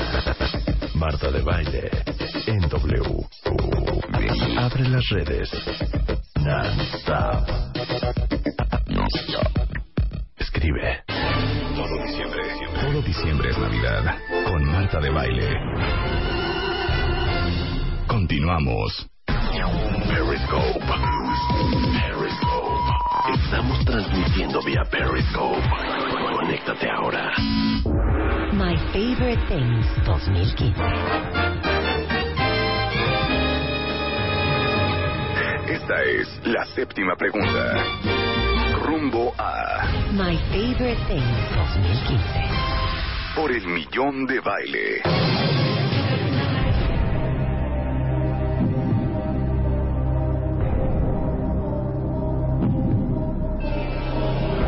Ahora sí, llegó el momento de la verdad, queridos cuentavientes. Pongan mucha atención que voy a soltar la séptima pregunta. El siguiente audio es de un periodista muy reconocido. Él es director de un periódico virtual. Escuchen con atención y díganos quién es y cuál era el tema del que estábamos platicando. Tiene la obligación de confirmar su información. Debe haber prueba. La responsabilidad es gravísima. Tienes que cuidar esa información. Date la confianza.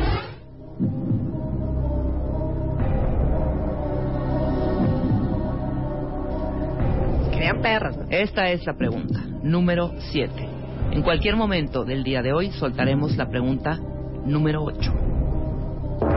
My Favorite Things 2015. Esta es la séptima pregunta. Rumbo a My Favorite Things 2015. por el millón de baile.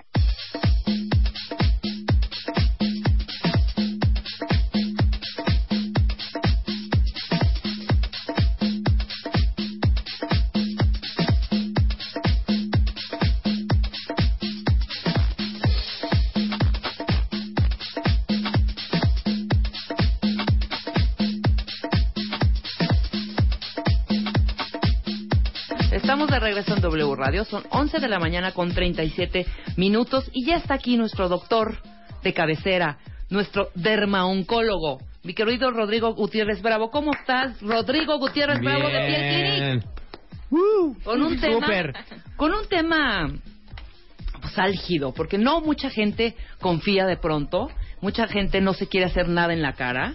Bueno, por lo menos yo a veces yo prefiero no tocármela. Me, me vale, prefiero el párpado caído, párpado caído, el ceño fruncido, las estas cómo se llaman estas partecitas de titina, Surcos, los- los surcos de buenas noches. Pero hoy vamos a hablar Botox, yay or nay, mi querido Rodrigo. ¿Qué tal? No, pues eh, mira, curiosamente, Rebe, eh, en estas fechas, tanto diciembre y enero, son las fechas cuando más aplicamos toxina botulínica. La, la toxina botulínica, bueno, como tú bien lo dices, eh, eh, Botox es una marca, eh, Dysport es otra, Ajá. y bueno, son excelentes toxinas que lo que hace es disminuir las líneas de expresión. ¿Cómo? Porque eh, esta sustancia lo que hace es relajar el músculo. Y al relajar el músculo, pues no arrugamos tanto la, la frente, el entrecejo, los ojos. Porque bueno, la idea es hacer que esas patas de gallo se hagan patitas Sí. de pollito. O sea, o desaparezcan, ¿no? O sea, por lo menos no se vean tan surcotes, o sea, que carreterones. tengamos un resultado natural. Claro. O sea, y no nada más está así como que, ay, bueno, es que cuando tenga 60 años me lo voy a aplicar. No, o sea, la idea es prevenir el que se nos marquen tanto el surco, el- las líneas de la frente, etcétera, ¿no? Podemos ver en pacientes jóvenes, eh, como Jessica, que, que aquí nos acompaña, que, ¿Cómo bueno, estás, Jessica? Muchas Bien. gracias por ser nuestra nuestra conejilla de indias. No, estoy súper contenta. Y también está Carla Janet, que también le vamos a... Bueno, Rodrigo le va a poner el Botox en ciertas áreas que ya le, le marcaste tú, ya, ya la marcamos. ¿no? Pero cuéntame un poco de Jessica. Me decías que ella fruncía el ceño mucho, ¿no? Sí, bueno, pues realmente lo que le incomoda, eh, llegó con nosotros, bueno, es que siempre me dicen que estoy enojada, siempre me dicen que si estoy, eh, que no dormí bien, bueno, pues la idea es disminuir ese aspecto logrando un cambio natural. O sea, son cambios sutiles, pero que, que no los notan. Yo te puedo decir, Rebe, que desde los 30 años me aplico toxina botulínica. Ok. Y si tú te no fijas, hasta nada. aquí llegan la- las cejas. Cuando trato de subir las cejas, hasta aquí llega. Sí, claro. Y cuando trato de fruncir, hasta aquí llego. Pero está muy bien, la frente Y bueno, los ojos pues ya no se te notan tanto las líneas de expresión. Claro. Entonces, la idea es que no noten pues tampoco que como han pasado los años. Estoy a 10 días de cumplir 41 años. estás y bueno, perfecto, pues ya hijo. 11 años aplicándote, lo evita. Cada cuando te lo aplicas, dos veces al año, es más que suficiente. Hay pacientes ah, eh, que se lo aplico cada cuatro meses, porque bueno, pues mm, los artistas, las modelos que dicen, no, Rodrigo, lo que necesito es verme perfecta No, pues todo el viven año. de eso, viven de su Se lo cara. aplicamos cada cuatro o cinco meses, cada cuando ella lo, lo- lo decida. Ajá. Eh, y bueno, pues es un tratamiento que nos lleva 10 minutos aplicarlo. Lo, lo aplicamos ahí en, en el World Trade Center en la clínica. En 10 minutos están listas y es un tratamiento, Rebe, que se combina con otros como el ácido hialurónico, que es para los surcos que comentabas, con la tecnología láser, que es para las manchas, las arrugas, así como también con radiofrecuencia para la flacidez, ¿no? O sea, es ver al rostro de manera integral. Entonces, podemos lograrlo, sí, y en 10 minutos es el tratamiento estético no quirúrgico que más se realiza a nivel mundial. Estoy de acuerdo. O sea, es un tratamiento inocuo que tiene muy prácticamente... recurrente. La, la toxina botulínica tiene alrededor de 40 años, pero ya en el ámbito estético aproximadamente 30 años. Y bueno, pues nosotros tenemos 11 años de experiencia de aplicarlo eh, y el Disport nos ha dado excelentes resultados. No es de que, ay, bueno, aplícame medio frasco nada más o aplícame tales unidades. No, aquí eh, en, en Piel Clinic aplicamos las unidades que se necesitan para que el paciente esté satisfecho. No, y qué bueno que estás diciendo eso, porque hay mucha gente irresponsable que ni doctores son y se la pasan inyectando quién sabe qué tanta cosa a la gente. Claro, ¿Me no. Entonces sí tienen que ir con alguien, con un doctor y sobre todo, bueno, qué, qué más que recomendar a, a- a Rodrigo, que eres un extraordinario doctor y sabes perfectamente qué dosis, en qué cantidad, para qué tipo de cara también, o inclusive le puedes decir, tú no necesitas nada, no te voy a poner nada, ¿no? Si estoy deseando que quiero, igual... Claro. eh, lo que me impresionó ahorita que estabas com- comentando es esta parte de que es preventivo. A mí me llamó muchísimo la atención. O sea, si tú te lo pones antes de que empiece, ya tienes, obviamente, te empiezan a aparecer algunas eh, patitas de gallo, Líneas de expresión. que, pues, unas líneas de expresión que son leves, ¿no? Sí pueden, no parar, pero sí te pueden retrasar el este envejecimiento. Claro, porque lo que vas a estar haciendo es evitar que se contraiga el músculo. Entonces, claro, no estás haciendo tanta... eh, Es ajá. como una hoja de papel. Si dejas de estarla arrugando, pues vas a evitar que se empiecen a marcar tanto las, eh, pues los pliegues de la misma hoja. Claro. Y si lo de- dejas de, de estar frunciendo durante 10 años, pues claro que vas a ver la diferencia. Sí, entre Lo podemos ver entre los hermanos o her- her- hermanas que dices, oye, bueno, pues ella sí se trata, sí se está cuidando, y la otra hermana pues dice, no, yo quiero envejecer con dignidad y con arrugas. Bueno, pues eh, podemos envejecer con dignidad, pero sin arrugas. Claro, Y eso lo, lo podemos lograr sin ningún problema. ¿En ¿no? cuánto tiempo lo aplicas? 10 minutos, o sea, es un tratamiento rápido. Mm, Mira, si nos podemos, porque me preguntan mucho, es que duele. Del 1 al 10, eh, los, del 0 al 10 nos, nos dicen, bueno, pues como uno o dos. Ajá. O sea, es el piquetito nada más. Pero también hay pacientes que dicen, no, no, no, es que a mí yo le tengo pavor a las agujas, cierra los ojos. Ok. No, no, no, es que a mí tengo una sensibilidad enorme al dolor. No te preocupes, te ponemos anestesia. Claro. Y nos lleva 10, eh, unos 20, 30 minutos, la retiramos y lo aplicamos. Ok. ¿Quiénes podemos usar la toxina botulínica? ¿Todos? Realmente es un tratamiento para todos. Eh, la toxina botulínica, déjame comentarte que no nada más se usa para cuestiones estéticas del rostro, lo utilizamos también para la sudoración excesiva. Sí, eso la sí aplicamos sabía. en las axilas, En las manos. manos, en los pies, donde los pacientes tengan mucha sudoración, también sirve para eso. Y Ajá. ahorita que hablabas de eh, del teletón, también pacientes que tienen espasticidad, niños, se les Ajá. aplica para relajar ese músculo. Eh, pero bueno, hoy en día su, su uso principal es pa- o más conocido es para Sí, las para fines cuestiones estéticos. estéticas. Ok, ¿y cuánto me dura el efecto? Si yo me pongo hoy, me pones el, el Botox, ¿cuánto me va a durar? Es muy buena la pregunta porque si hoy te la aplicamos, lo vas a notar el cambio a los seis días. Ok, el cambio. El cambio, o sea Ajá. que ya veas el efecto. Y a los 10 días es cuando citamos a los pacientes. Ven, quiero saber que estés satisfecho con los resultados, porque me dicen, no, es que eh, aquí me falta un poco, o no quiero, o bueno, pues hacemos ya otro tratamiento. La idea es de que el paciente se vaya satisfecho. Claro. Y después, contando de ahí, eh, nos marca el laboratorio que dura entre 3 y 6 meses.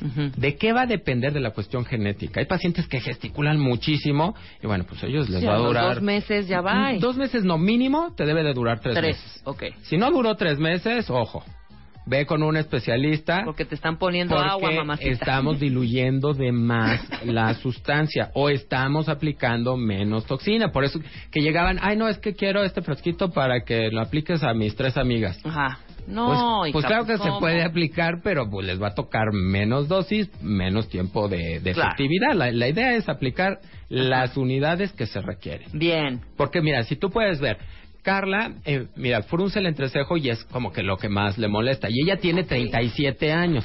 Sí. Y Jessica tiene 29 A ver. años. Y dime quién frunce más. No, Jessica. Y tiene ocho años menos. Claro, claro, claro. ¿Y a quién ven más enojada? Bueno, a Jessica. a Jessica, y no totalmente. es de que la vean más añosa. Ajá. De que, oye, es que estás... O sea, para que, que quitemos ese rollo de que, ay, bueno, el, el Disport es nada más para la gente que está añosa. No, es No. para la gente que se quiere ver mejor. Estoy de acuerdo. O sea, no te...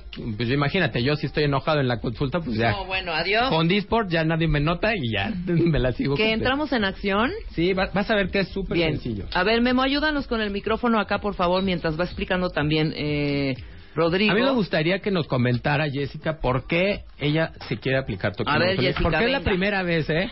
Ahora sí, ¿Sí? que le tocó en el, en radio. vez. Es la Ah, primera bueno, vez. mamacita. A Y ver. además tengo 29 años, entonces en realidad como que estar al límite de los 30 te hace pensar un poco en la edad, en cuidarte un poco más. Y como decía Rodrigo, siempre que frunzo el ceño, la gente me dice, está súper enojada y soy muy expresiva. Entonces ahora que una de mis amigas lo hizo, la verdad lo que me daba miedito es, viste que hay mucha gente que queda dura, la cara se le nota Sí, rara. se le ve como máscara. Horrible. Ajá, espantoso. Pero bueno, me imagino que no van con un doctor especializado. Correcto. Hay Entonces que ir siempre con el especialista en cada en cada área. Muy bien. Y mira, Carla, a, a diferencia A ver, de- Carlita, ¿y tú qué? Yo creo que estaba como Jessie Ajá. antes de no como a mis 30 años más o menos también soy eh, muy expresiva y también fruncía mucho el ceño sin embargo yo ya tengo como seis años aplicándome toxina entonces por eso es que también realmente se ve la diferencia porque no son tan marcadas ya mis Tus líneas de expresión. exactamente porque realmente me ha ayudado como bien dice el doctor prevención Ok. ¿no? entonces si te das cuenta no no es tanto que se me marque a mí Exactamente, pero ya mucho. Rodrigo ya te marcó con unas con un plumoncito, Así te es. marcó unas áreas donde va a colocarlo, ¿no? Exacto, es ahí Mira, donde Rebe, acabo de aplicar en ojos. Ajá. Es súper sencillo. En seis días, esas líneas de expresión se van. Perfecto. No es de que esté sangrando, así puede ir a trabajar y, pues, oye, ¿Cómo te ¿qué sentiste, te pasó? Jessica? ¿Qué te hicieron? Cero dolor, ¿eh? Cero Nada. dolor, muy bien. No. ¿Y a ti le aplicaste un poquito de anestesia o algo local? No. Nada. Mira, y Pero no se vale, ¿no? Digo, es, es un procedimiento que, a diferencia del material de relleno, que ahí siempre aplicamos hielo o anestesia untada, eh, con la toxina Con es esta no, no tiene ninguna o sea, bronca. no tiene mayor y aparte problema. la agujita es bien pequeñita, muéstrala ahí al periscope, este Rodrigo, ahorita antes de, de que, de que la, la inyectes. Miren, es chiquititititita. Ok, venga. Espérate un poquito. Respira. Enfrente de mí. Enójate. Ah. Aquí está el músculo que queremos eh, inhibir, ¿no? Que queremos relajar. Entonces el punto va en esta zona. Relaja. Entonces aquí lo aplicamos y eso vamos a notar que se va. Venga. O sea, lo voy a anotar ahorita que se va, o en tres días, cuatro. En seis. En seis días, ok. ¿Cómo vamos? ¿Cómo vamos, Jessica? Súper bien, ¿eh? Súper bien, no duele nada. No, la verdad es que no. Se siente el piquetito, la aguja súper delgadita, pero no duele. Y no hay listo. dolor. O sea, Ahí está, lo hiciste en dos segundos, sea hijo. así de que, ay, bueno, me voy a tardar mil años, ni- mucho menos. Ahora, quiero mostrarte, si nos vamos a, a pasar para, para este lado, para que veas cuáles son los puntos que vamos a utilizar. Perfecto. Pero si te fijas, no es de que se le note nada, nada O de sea, ¿ya acabaste con Jessica? Ya acabé el entrecejo, ya Y acabé este un ojo. Pero quiero aprovechar el tiempo para que vean, cuando ellas decidan, el- las pacientes, aplicarse, que sepan dónde va Claro. y la cantidad adecuada. Bien, bien, bien, bien. Eso está padre. A ver, Memo, ayuda por favor a Rodrigo con el micrófono. ¿Necesitas estar sentado? No, no, no. no. A ver, que te agarre nada más. Ve, Mira. Ya le marcaste tú previo a entrar al programa. Entonces, enójate. Ahí está. Aquí están los puntos que acabamos de aplicar. Y en la frente no son tantos, porque aquí lo más importante es de que la ceja no se caiga. Levanta las cejas, lo aplicamos aquí y este músculo se relaja. Relaja. Porque si no, tenemos eh, el problema de que si no vamos con un dermatólogo o un cirujano plástico, esto se puede bajar. Y entonces, lejos de verte bien, pues te vas a ver incómodo. Sí, claro, por Así supuesto. vas a decir, bueno, pues ¿para qué, ¿Qué me pasó? me arreglaran o Bien. me acomodaran? Entonces, ahora le voy a aplicar a Jessica del otro lado. Venga. Para que veas que es súper sencillo. Perfecto, muy bien. No, Jessica ya, mira, con las agujas. ¿Qué tal, eh? Muy ducha, muy bien. Nada de dolor, además. ¿Pero qué sientes? ¿No sientes nada extraño en tu cara para que le digas a los cuentavientes? En realidad se siente como entra la aguja, pero es tan delgadita que es un Pero ahorita ya que no tienes la Ah, no, aguja, nada. No. Ni sientes el liquidito, ni No. sientes absolutamente ni duro, nada. ni nada. Y bueno, cualquier cualquier duda que tenga eh, todos los cuentavientes, eh, con, en arroba piel clinic, en nuestras redes sociales nos, nos pueden eh, escribir. Maravilloso. A ver, ahí va Relaja. al otro ojo. Bueno, no más bien en donde en la sien se lo estás poniendo o arribita de la ceja. Eh, arriba de la ceja es donde lo, lo aplicamos. Ajá. Es un pequeño piquete, no es de que sangres. Después de la aplicación te puedes ir Sí, a, trabajar. Hay pacientes, es- nosotros estamos en el World Trade Center que bajan de la oficina, vengo corriendo, me aplico y me voy. Y se van a trabajar otra vez. Ahora, ¿se puede combinar con cualquier otro medicamento, eh, Rodrigo? Lo, lo que está contraindicado es el embarazo. Ok, embarazadas O sea, las pacientes embarazadas se ven guapas de por sí. Claro. Y tampoco la lactancia. Ahí sí hay que ponerse las pilas de que pues el bebé no debe de tener ningún problema. Pero de ahí en Perfecto. fuera, todo, Todo mundo puede- puede, mejorar. Todo mundo puede prevenir. Ok. ¿Puede uno irse a tomar unos tequilitas después de haberle colocado el Botox, mi querido Rodrigo? Siempre y cuando nos invite. Ah, ok. O sea, no, no, no es contraindicado no beber. No, no muy bien. con- contraindicado los alcoholes. Perfecto, muy bien. Y aparte, le estás poniendo una dosis bastante pequeña, ¿no? Bueno, es que ¿Cuántos también está miligramos o cuánto es? Son unidades. Unidades, aplicamos mililitros, entre más bien. 60 unidades de toxina Disport y los pacientes ya quedan satisfechos. Hay pacientes que necesitan un poco menos en los ojos, entonces aplicaremos como 50, 55. Ujú. La idea es obtener el efecto natural. Claro, exactamente. No dejarlos, ya dijimos, como máscaras de para chico, que es horrible, la neta. Acartonada. Ok, vamos a hacer una pausa rapidísimo, mi querido Rodrigo, porque Claro. además trae, Rodrigo trae alegrías, ¿eh? Y ahorita nos va a decir qué es. Y eh, hacemos una pausa rapidísimo, regresamos. Jessica, ¿qué sientes? ¿Qué sientes? Todo bien. Todo la frente bien. es donde menos duele, ¿eh? así que se lo recomiendo mucho. Ok, perfecto. Nosotros hacemos una pausa y ahorita regresamos. Seguimos platicando con Rodrigo Gutiérrez Bravo, es dermatólogo de Piel Clinic y estamos hablando el Botox. J or Nay, ¿sí o no? Botox, después del corte. Estás escuchando a Marta de Baile en W, en modo navideño. Ya volvemos. A ver, cuentavientas, para todas las que están uber mega embarazadas, panzonas, o que apenas acaban de enterarse que están embarazadas, déjenme decirles que es súper importante que no anden comprando ropa de tallas más grandes, eh, batones, casi casi mumus y caftanes. Sí puedes estar embarazada y verte guapísima. En México trajeron Destination Maternity, que es una marca solamente de ropa para embarazadas. Es una marca de Estados Unidos y además, déjenme decirles que no solamente es cómoda, está súper bonita la ropa, con muy buenos diseños para que se vean espectaculares. Y tienen desde ropa interior hasta trajes de baño para la vacación, ropa casual, ropa formal para ir muy guapa al evento, a la boda. Y solamente la venden en Liverpool. Está en Liverpool Paseo Interlomas, en Plaza Altabrisa, en Mérida, en Galerías Toluca y en Galerías Cerdán en Puebla y se llama Destination Maternity. Estás escuchando a Marta de Baile en W. En modo navideño. Continuamos. Estamos de regreso en W Radio. Estamos platicando con Rodrigo Gutiérrez eh, Bravo, que es dermatólogo de Piel Clinic. Y ya pusiste Botox a Jessica. ¿Cómo te sientes, Jessica, por favor?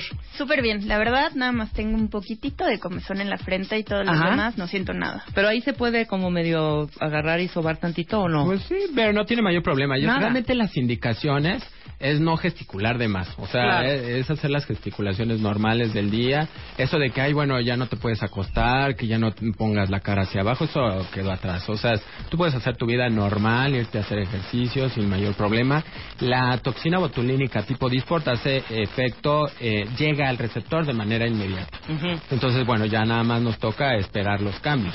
O sea, el- e- e- es un tratamiento tan inocuo que, bueno, se aplica en 10 minutos y sin molestias. O sea, la, la idea es de que a- ahora Jessica ya va a notar que deja de fruncir tanto. Eh, y bueno, como, ¿sabes, eh, eh, Rebe? Me gustaría recordar el caso de los stream makeovers que hemos hecho, Sí, tanto claro. a Joana como a Claudia. A Claudia le aplicamos este mismo tratamiento. Uno de los tantos tratamientos, eh, microdermoabrasión, peeling, láser, radiofrecuencia, etcétera, fue la aplicación de toxina botulínica eh, en Dysport en el entrecejo, en la frente. De hecho, te- eh, tenemos unas fotos te, la, te las envío para que la- las tengan a la mano. Donde ahí sí podemos evaluar el antes y el después. Ok. O sea, ahí sí eh, está Claudia frunciendo y Claudia, ahora que ya no puede estar eh, frunciendo el, el- el, eh, el entrecejo. Muy bien, perfecto. Mi querido Rodrigo, ¿dónde te pueden localizar? Bueno, nosotros estamos en el World Trade Center, Ajá. en el piso 34. En nuestras redes sociales es arroba piel clinic, eh, en Twitter y en Facebook. Y así como también eh, vamos ahora a dar unas alegrías, Esto es, traemos alegrías, muy bien. pero de- tiene una diferente metodología. ¿Cuál es ahora? ¿Cómo lo vamos a hacer? Tenemos un conmutador donde van a marcar al número y inmediatamente les va a salir una grabación. Tienen que marcar de un número fijo o un celular porque nosotros les vamos a devolver la llamada. O sea, lo que no queremos es perder ninguna llamada porque vamos a hacer un súper descuento solamente a las primeras 100 personas que llamen. Bien. Es el 50 22 00 02. Perfecto. 50 22 00 02. Vamos a ofrecer el 20% de descuento en la aplicación de toxina botulínica para que Navidad luzcan sensacional y también que inicien con los buenos propósitos del año de, bueno, sentirse y verse bien. Entonces, ¿en qué va a consistir? Ustedes llaman por teléfono, les va a sonar una grabación, pero ya va a quedar en el software el número telefónico grabado. 50 22 0002. 02, ahí no- nos marcan, se queda registrado el teléfono y nosotros les vamos a marcar a las primeras 100 eh, llamadas que recibamos. A esas 100 personas les vamos a ofrecer el 20% de descuento y también, eh, si requieren, eh, les vamos a dar la consulta sin costo. Perfecto. Pero solamente a quien nos llamen. Maravilloso. Este es un súper descuento que realmente lo hacemos. Es la primera vez que lo hacemos y lo hacemos en esta fecha porque es cuando más necesitamos estar bien con nosotros mismos, estar bien con el espejo, que tú ya, que a quien veas en el espejo digas, este soy yo, quiero mejorar y Piel Clinic va a apoyar para que los propósitos se cumplan. Ok. Maravilloso, Rodrigo. Qué gran regalo, la verdad, ¿eh? O sea, ahí está, las, tres- las primeras 100 personas que hablen en el 50 22 0002. Ahí está Van a tener el 20%, mitad- el 20% de, descuento descuento. en la aplicación de toxina botulínica. Súper rápido, pueden ir a la hora de la comida y regresar bellas como una estrella. Maravilloso. Muchas gracias, Rodrigo. Jessica, muchas gracias. ¿Cómo te sientes, mi querida Carla Janet? Bien. ¿Todo muy bien? Esto Sí, es. sí. Y o- obviamente hay que agradecer también a la doctora Mariana Muñoz, que también trabaja contigo ahí en Piel, en Piel Clinic, que fue quien apoyó al doctor en la puesta del Botox de estas muchachinas. Así es, Rebe, ¿No? pues estamos listos para cuando sea el siguiente Stream Makeover y con muchos ánimos para empezar 2016. Maravilloso. Muchas gracias, Rodrigo. Bye. Las esferas, los adornos, los moñitos, los foquitos, muñequitos de colores, mariposas, bastoncitos, pajaritos, Santa Clauses, angelitos. Pon tu árbol, pon tu árbol, pon tu árbol, pon tu árbol, pon tu árbol. Adórnalo lo más original y creativo. Pon tu árbol. Y postéalo en martadebaile.com Pon tu árbol o wradio.com.mx. Pon tu árbol. Los mejores arbolitos se llevarán grandes alegrías. Pon tu árbol. Este ponte las pilas y pon tu árbol. Feliz Navidad. Solo por W Radio.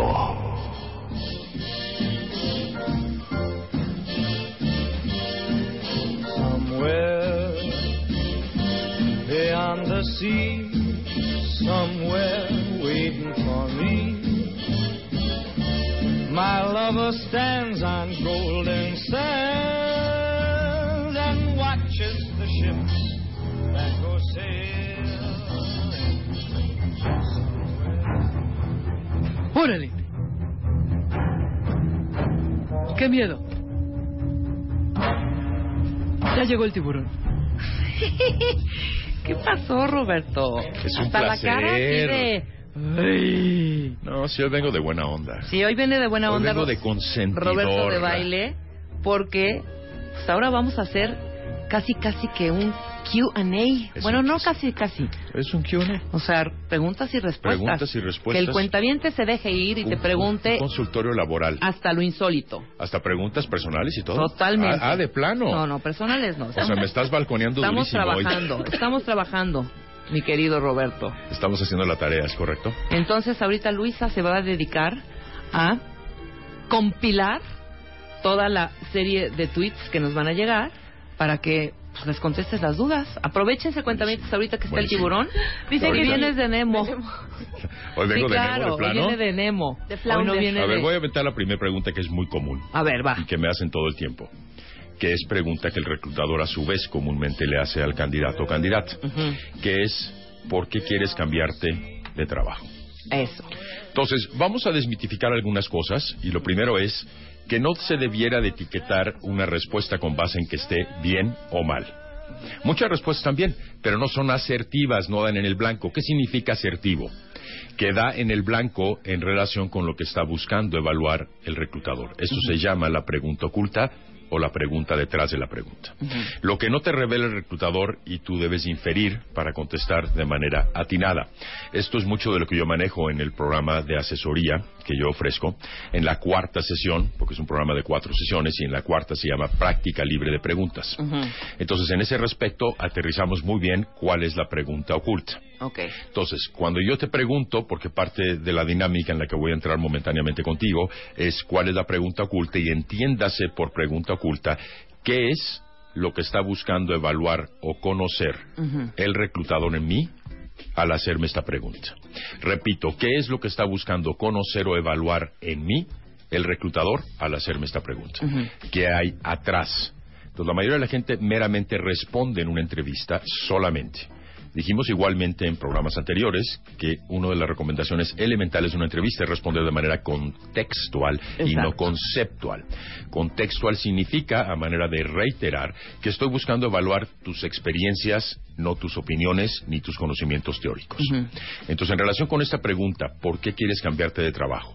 Antes de que siquiera me la respondas, ¿cuál es la pregunta oculta? Entiéndase qué es lo que realmente está buscando evaluar en ti al hacerte esta pregunta el reclutador. Ujú. ¿Qué dirías tú? O sea, ¿me estás preguntando a mí, Roberto? Es no, cien- es- pregúntale a Luisa. pregúntale a Luisa. Yo no. Te traes de bajada a Luisa desde ayer, Sí, ya me a di ver, cuenta. vas- He vas estado escuchando ella. el programa. Desde ayer, Roberto. vas Desde que Luisa. nació, como dicen, ¿va? A ver, dígame. Desde que nació. ¿Me puedes Vamos al ruedo, pregunta? Luisa, venga.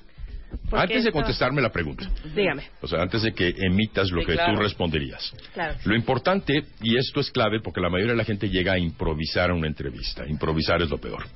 Ninguna buena vendedora irá con su comprador sin haberlo investigado, conocido sus necesidades y preparado lo que le va a decir. Ok. No llega a improvisar. ¿Por qué entonces nosotros llegamos a la venta más importante, la nuestra, a improvisar? Nos va a ir mal y no una vez, sino múltiples. Entonces, uno de los ejercicios que exige que te prepares antes de una entrevista es revisar una batería de preguntas que quizá con base en tu experiencia previa en entrevistas sabes que comúnmente te van a hacer.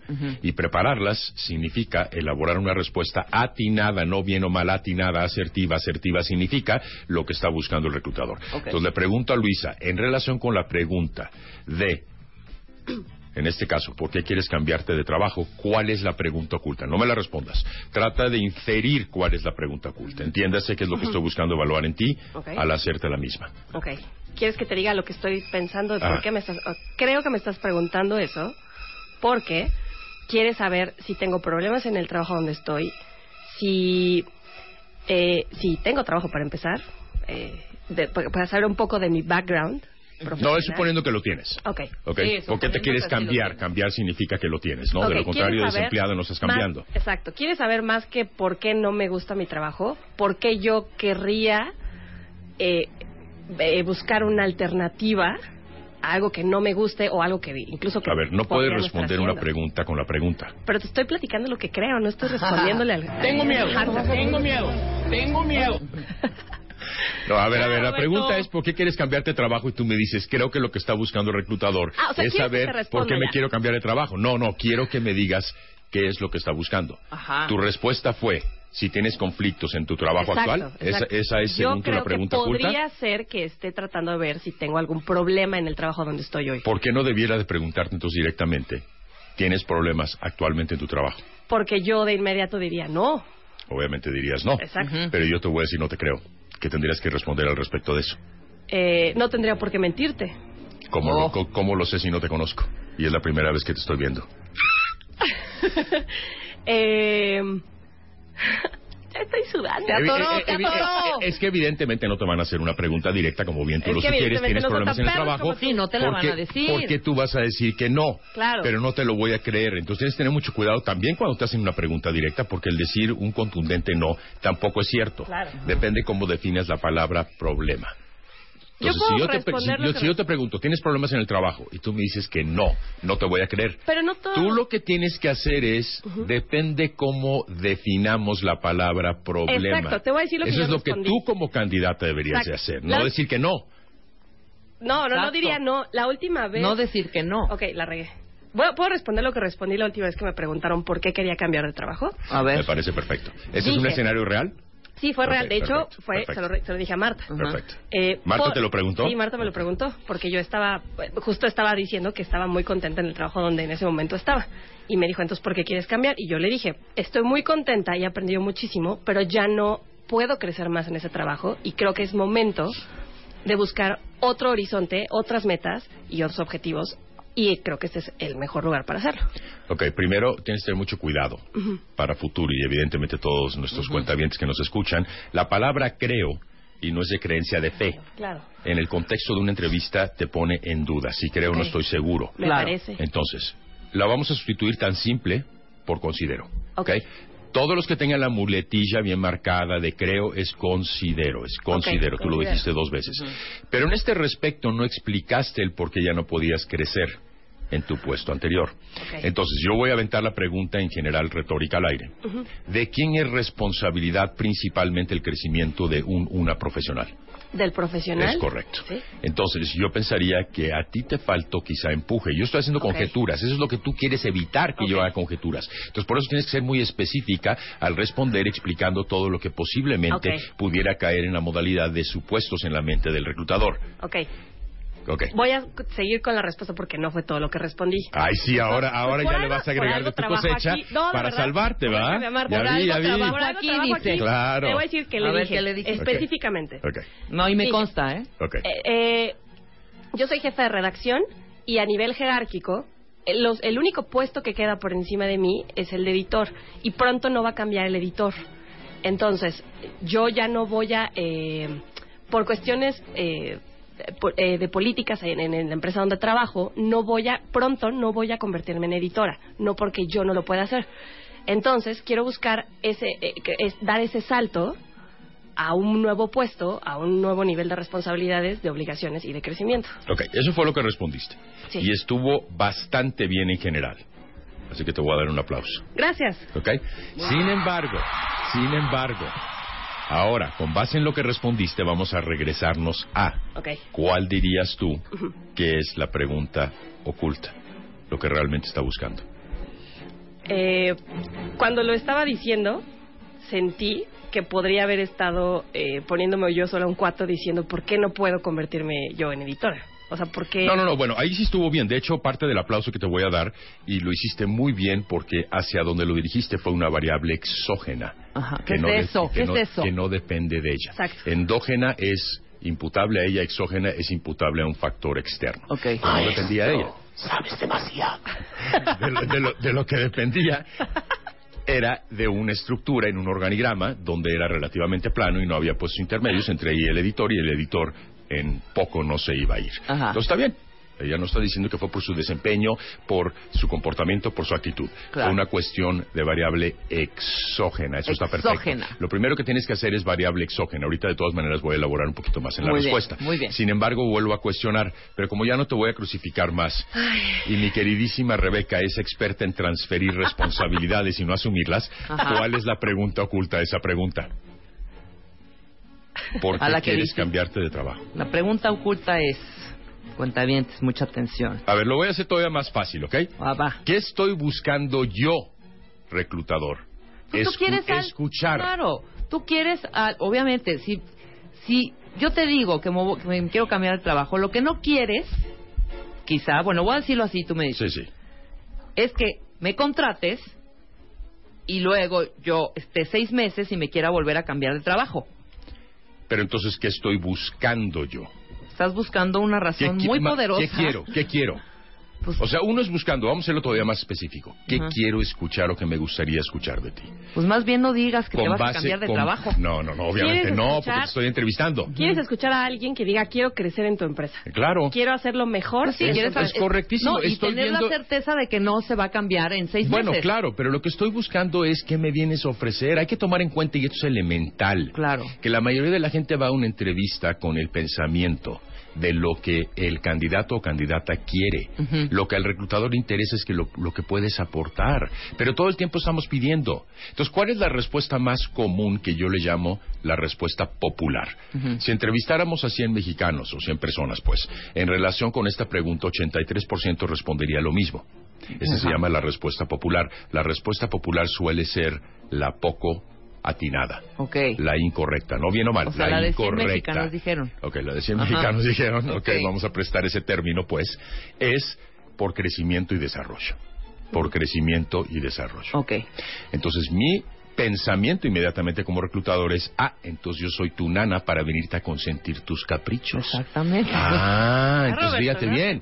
Lo que hay aquí que es elemental es que todo el tiempo tienes que estar pensando en qué le puedes ofrecer al reclutador. Evidentemente, si entraras a la empresa, y quiero pensar que seguramente la investigaste, de lo contrario no hiciste tu tarea, Claro. llegaste a improvisar, como ya hemos dicho, que es un grave error, es de alguna manera qué me puedes ofrecer. Si dentro de tus planes de cambiarte está aportarle más a otra organización en donde la actual te tiene limitada, pero en relación con tu aportación, no con tu crecimiento. Tu crecimiento y tu desarrollo van a venir como consecuencia. Debe ser, por tanto, una consecuencia de lo que puedes aportar. Claro. Pero todo el tiempo nos estamos centrando en lo que nosotros queremos. Entonces, ¿qué debes de responder? Actualmente en la empresa en la que me encuentro, por la estructura organizacional, me ha sido difícil brincar al siguiente puesto jerárquico, dado que ya he entrado al punto de saturación en mi puesto. El punto de saturación en tu puesto significa que cuando tú entras, tienes una línea de crecimiento, obviamente. O sea, entras, digamos, como un junior, pasas a un medio y luego pasas a un senior. Por llamarle así, podemos seccionar ese puesto, aunque en recursos humanos no esté seccionado como tres niveles, lo podemos seccionar y tú ya llegaste a senior, pues. Entonces ya te toca, por tu desempeño, por tu desarrollo, brincar te al siguiente nivel brincar al jerárquico. siguiente, Pero es una variable exógena. Dada la estructura organizacional, no he podido o no ya no me es posible crecer más. Sí, ya no hay Ahora, aquí, aquí hay un meollo muy importante, porque la mayoría de la gente dice es que mi jefe ya no me deja crecer. Por favor, no metas a personas en una respuesta y no te pongas personal. Sí, claro. O sea, porque no es tu jefe. Sí, y no, aunque no, no, fuera, aunque fuera no lo mencionas. Claro, o pero tratas de despersonalizar. Pero puedes decir, yo estoy abajo de mi jefe. Mi jefe no tiene planes de renunciar ni de ni de ni salirse de esa compañía. Y la es- estructura organizacional. Claro. Despersonalízalo. Ok. Es decir, lo tienes que relacionar con la estructura del organigrama, no con una persona que te tiene atorada. Muy bien. Regresando del corte, ahora sí, Ahora sí preguntas. Perfecto, me parece Regresando del excelente. corte con Roberto del Baile, el tiburón, aquí en la cabina de W Radio. Ya volvemos. Todo diciembre. Diciembre es Navidad. Con Marta de Baile. Ya volvemos. Las esferas, los adornos, los moñitos, los foquitos, muñequitos de colores, mariposas, bastoncitos, pajaritos, Santa Clauses, angelitos. Pon tu árbol. Tu árbol. Tu árbol. Tu árbol.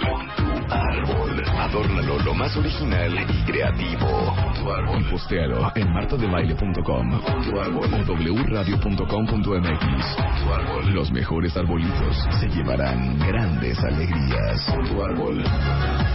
Este año, ponte las pilas y pon tu árbol. Feliz Navidad. Solo por W Radio.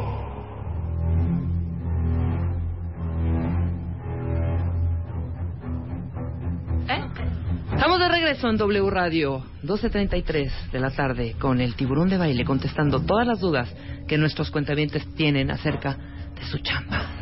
A ver, quiero hacer un comentario primero. ¿Qué? No se trata de que saques una calificación de 10 en la entrevista. La gente me dice es que yo no podría contestar como tú, pues obviamente, pero pues es que yo a eso me dedico. Yo no me dedico a buscar trabajo, me dedico a entrenar a la gente que lo está buscando. Lo importante es que también hay que tomar en cuenta, y esto es enfático, de que si no te preparas, dos, tres balazos en el pie y estás fuera de la terna. Claro. Entonces, prepárate a tu manera, pues, pero piensa de antemano la respuesta que vas a dar y no llegues a improvisar. Porque la honestidad en ocasiones te sale por delante. Yo no estoy sugiriendo que mientas, pero hay que ser honestos hasta donde te conviene. Claro. Pues tampoco se trata de que seas perfecto, no te van a decir tuviste una perfecta entrevista. No, no existen perfectas entrevistas. Las entrevistas que existen es donde me dejas conocerte y entreverte. De ahí viene la palabra entrevista. Entrever. Verte. Quiero entreverte. Ok, muy bien. Preguntas. Primera pregunta. Va. Venga, Luisa. Hay varias personas, eh, chavillos, que preguntan cómo venden su inexperiencia. O sea, ¿cómo, ¿cómo me vendo si soy alguien recién egresado que no ha trabajado? Pero me considero bueno y... Ok, Vamos a suponer que tú fueras, Luisa, una recién egresada. Sí. ¿Ok? Y yo te pregunto, ¿cuentas con experiencia? Eh, a nivel laboral, no. ¿Es todo lo que dirías? No. Sigue, sigue. Ok. Este, durante la universidad he hecho muchísimas prácticas. Claro, eso es correcto, porque hay que tomar en cuenta, eh, hay que tomar en cuenta que por definición experiencia significa la puesta en práctica de conocimientos teóricos. Va otra vez. La experiencia significa la puesta en práctica de conocimientos teóricos. Entonces, cuando te preguntan que no tienes experiencia, no tienes experiencia laboral propiamente, eso es correcto, pero sí tienes experiencia, es decir, vivencias donde has puesto en práctica tus conocimientos o lo que has adquirido en la universidad. Ahí precisamente entonces tienes que hablar de experiencia que yo le llamo relacionada. No cuento con experiencia laboral propiamente, pero sí experiencia relacionada. Experiencia relacionada no es arreglar un coche si vas al área de finanzas. Claro. Obviamente, experiencia relacionada. Pero eso puede ir perfectamente en línea con tu proyecto de tesis, servicio social, prácticas profesionales, actividades extracurriculares. Ahora, la gente me dice, ¿qué pasa si no hay nada extracurricular dentro de la escuela? Algo afuera. Ayudaste en los veranos a tu tío que era mecánico o a despachar en una farmacia, en el mostrador. Cualquier experiencia es válida. Hablando precisamente de la pregunta oculta, ¿qué es lo que le preocupa al reclutador y por qué quiere experiencia? La razón por la cual quiere experiencia es porque no quiere pasar por la vía crucis de la curva de inducción de enseñarte. Alguien más ya te entrenó. Entonces hay una compañía que se, de- que se dedica a contratar a mercenarios a nivel mundial. Mercenarios Ajá. que son hitmen, que son, te contratan para asesinar. Pero ¿sabes qué es lo que hacen? Contratan a los que ya tienen cuatro años de entrenamiento en el ejército de ese país. Entonces ya pasa, ya alguien más los entrenó para pasar la curva de inducción. Entonces demuéstrame que hay una transición, aunque sea relacionada, entre la teoría y la práctica, que se llama experiencia. Entonces utiliza cualquier cosa. La mayoría de la currícula simplemente lee, por ejemplo, tu escuela, nombre, años, licenciatura y materia se acabó. No, platícame de cualquier proyecto en el que hayas participado. Tampoco espero que hayas sido sobresaliente o que hayas cambiado al mundo. Claro. Todo es proporcional a tu nivel, pero explota en experiencia relacionada. Ok. Muy bien. Eh, pre- preguntan también, eh, ¿qué se responde cuando te preguntan por tus debilidades, áreas de oportunidad, defectos, etcétera? Qué pregunta tan difícil, ¿va? Sí, y la, es recurrente también. Es súper recurrente, no solamente en tu Twitter, sino igualmente en una entrevista.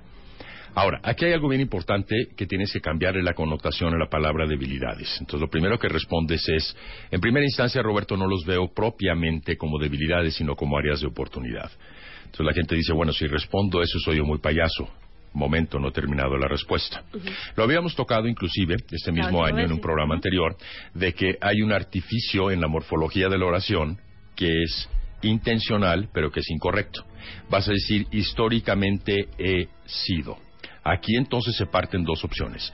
La primera es algo que no tenga que ver con el puesto que vas a desempeñar. Entonces tú puedes decir, históricamente he tenido dificultades en entender las finanzas. Si vas a un puesto comercial, ¿qué importa? No te voy a poner a hacer finanzas. Y lo básico de finanzas, que puede ser lo que le llaman en muchas multinacionales el P&L o el estado de resultados, que son ingresos y egresos, pues por lo menos te lo voy a enseñar, así que no importa. O sea que si es una debilidad o un área de oportunidad que no te va a afectar o repercutir en tu, en tu trabajo, en tu área o en tu función que vas a desempeñar, no importa. La otra tiene que ver con tu edad. Por ejemplo, esta es una pregunta muy común para jóvenes. Para jóvenes, si tú estás incurriendo en el mundo laboral o tienes dos, tres años, te va a faltar liderazgo. Obvio, pues estás joven. laboralmente hablando, estás en pañales, pues. La otra es que puedes, si tienes personas a tu cargo, pero eres un, una gerente joven, entonces microgerenciar. Una de tus debilidades es microgerenciar. Microgerenciar es estar jeringueando al subordinado todo el tiempo y respirando en el cuello y no dándole responsabilidades ni delegaciones. Claro. Está bien, no espero más de ti, eres una joven gerente, eso es válido. Entonces lo importante no es decir, me cuesta mucho trabajo levantarme y llego tarde al trabajo. Bueno, pues tampoco se trata de eso. O tengo una personalidad muy rasposa, o soy intolerante, o explosivo y tengo una mecha muy corta. No, está bien, sé honesto, pues sí es cierto que no sabes microgerenciar, pero tampoco honestidad al grado de que viertas tu cerebro en la mesa y te metas el balazo. Entonces, que es importante encontrar áreas grises. Áreas grises es que en ocasiones es importante microgerenciar, de hecho, o sea que no siempre es malo. En ocasiones sí tienes que tener conocimiento de los números, aunque no un conocimiento profundo. Entonces, vete hacia cosas que no impacten tu candidatura aspirante al puesto. Eso es lo más importante. Ok. No, hay mucha gente también que pregunta, por diferentes razones tuvieron problemas con sus jefes, que acoso sexual, mobbing, o sea, cosas fuertes. ¿Cómo hacen en una entrevista de trabajo para explicar eso? ¿O no lo explican? ¿O No qué se hace? Es decir, no lo explican a menos de que te lo pregunten. Cuando te preguntan por qué dejaste tu trabajo anterior y esa fue la razón, ¿qué respondes? No, no, no, bueno, es que una pregunta muy importante es por qué dejaste tu trabajo anterior Ajá. y la otra es tenías dificultades con tu jefe. Si no te hacen la pregunta directamente, no reveles lo que no te pregunten. La omisión no es la mentira. La omisión no es mentira, eso es bien importante. Pero llegamos y pensamos que estamos con un foco de 30 watts en una tortura de guerra como prisionero de la misma. y que tienes que confesar todo, de lo contrario el reclutador se va a dar cuenta que estás mintiendo. Omisión no es mentir. Si tienes conflictos con tu jefe, absolutamente no. Ahora, hay una posibilidad aquí, que cuando pidan referencias, el jefe sí mencione dificultades de tu carácter. Ahora, si tú sospechas eso, porque no siempre lo sabes, entonces ahí sí sé honesto en la entrevista. Y, por ejemplo, ante la pregunta, ¿qué tipo de referencias me darían de ti al solicitarlas? Objetivas, donde te indicarían mis áreas de oportunidad y mis fortalezas. Pero sí te quiero comentar algo, Rebeca. Dímelo. La relación no fue tan profesional en ocasiones con mi jefe debido a que su estilo de liderazgo no siempre era el adecuado. Nunca Claro. digas no tenía estilo de liderazgo, Ajá. no era, li- no era líder, no utilices negativas. Claro. Sugiere su estilo de liderazgo no era el más adecuado para la ocasión en- ante ciertas circunstancias. O sea, entonces aquí la clave es aplicar las palabras precisas y la exactas. palabra, o sea, la palabra es la palabra. Dos, tres palabras y estás muerto. Claro. O sea, porque si tú dices, mi jefe no era un buen líder, ¿según quién? claro. Esa es tu apreciación muy subjetiva. Además, ¿tú O quién yo eres no le para caía criticar? bien y siempre me Ah, eso es- y, eso, y eso además de que no le caía bien es personal. Entonces Claro. era tu obligación buscar ciertas modalidades para caerle bien. Claro, Entonces no te pongas en un berrinche de que siempre se la agarraba contra mí y ay de mí, pobre yo, y entonces no le caía bien. No, no, no, tampoco te pongas personal. No se trata, en una entrevista no te pones, escucha, ni personal ni sentimental. Llámese emocional, salvo para mostrar entusiasmo y pasión por el trabajo. Punto. No te pones emocional. A veces le preguntan a una persona por qué necesitas el trabajo. Claro. Y entonces la persona en ese momento dice, lo que pasa es que estoy en dificultades económicas y, bueno, en realidad tengo que pensar que, que mi marido me dejó y se ponen a llorar. O sea, espérate. si Sí, no es claro. un confesionario y pasa. O sea, no estás para ventilar tus cosas, ve con un terapeuta para ese propósito, ¿no? Totalmente. Pero a la gente se le sale esa parte emotiva. Tienes que llegar con mucho temple y mucha firmeza. Y no puedes ir a llorar a una entrevista, De acuerdo. por dura que sea. Totalmente. Por supuesto. Siguiente pregunta, por favor, Luisa. Adelante. Es, es algo sencilla, pero ya van dos veces que la preguntan y es sí es, sí es curiosa. ¿Qué haces cuando te preguntan? ¿Tienes tatuajes, piercings, eh, etcétera? ¿Qué le preocupa al reclutador? Que se, te vea, que se te Se te vea vea. el tatuaje, ¿ok? Claro. Eso es lo importante. O sea que si de alguna manera tienes una gran víbora en un costado de la nuca, pues se te va a ver frente a un cliente quizá en algún momento cuando muevas la cabeza. O sea, si lo tienen en la ingle, digan que no. No, No, sí vas a decir que sí. Esa es la pregunta. No, no, no, no, no, no, no, no. Entonces, la pregunta es esa porque ¿qué va a pasar? Si te hacen un examen médico, van a descubrir el tatuaje. Ah, tienes razón. Eh, y hay Ay, exámenes además, médicos. Si se te ve, pues no te va a preguntar si Tiene tienes una- tatuajes. Obviamente, Entonces, ¿qué es, correcto lo de Luisa. Si se te ve, no te van a preguntar porque es evidente en la parte visual. Ajá. Sí tengo tatuajes, sin embargo, no son visuales cuando estoy vestida. Y no debiera de impactar en mi imagen interna o frente a un cliente. ¿Ya? No pasa nada, o sea, hay que entender la mentalidad del reclutador. O sea, si tienes un tatuaje que va a ser evidente y que va a poner en entredicho la imagen de la empresa, cuando es muy conservador, entiendo que la gente creativa tiene tatuajes y no importa. Inclusive es parte de la industria, por cierto, ¿no? Pero si no son evidentes, no tienen por qué impactarme. Hay que entender la mente del reclutador antes de responder. Ahora, si tienes piercings, quítatelos para la entrevista si lo tienes en la ceja, entre la nariz o en los labios. No lleves piercing. O sea, conocí una persona que es muy amiga de mis hermanas y tenía un anillo grande en el centro de la nariz. ajá. En el centro de la nariz. ¿ok? Ok. Y le decía, no te van a contratar menos en empresas muy conservadoras a las que me has platicado que ha sido. Yo no me lo voy a quitar. Porque esa es mi personalidad y quien quiera aceptarme, qué bueno, y quien no también. Ah, bueno, pues perfecto, yo te respeto. Sí, pero pues también Pero- creo que pero- tienes que tener una bueno, congruencia si hay quieres que tú. tener sentido en- común. Claro, claro, Obviamente, por supuesto. por Y supuesto. esta es muy buena. Cuando por cualquier motivo ya llegaste tarde a la entrevista. Ok. O sea, ya, ya no importa cuál fue el motivo. ¿Qué dices? ¿Cómo te disculpas? ¿O Ok, justificas? primero, Ok. para evitar que te pase eso, tienes que tener el teléfono del asistente de tu reclutador o reclutadora o de la reclutadora o llámese a algún punto de contacto.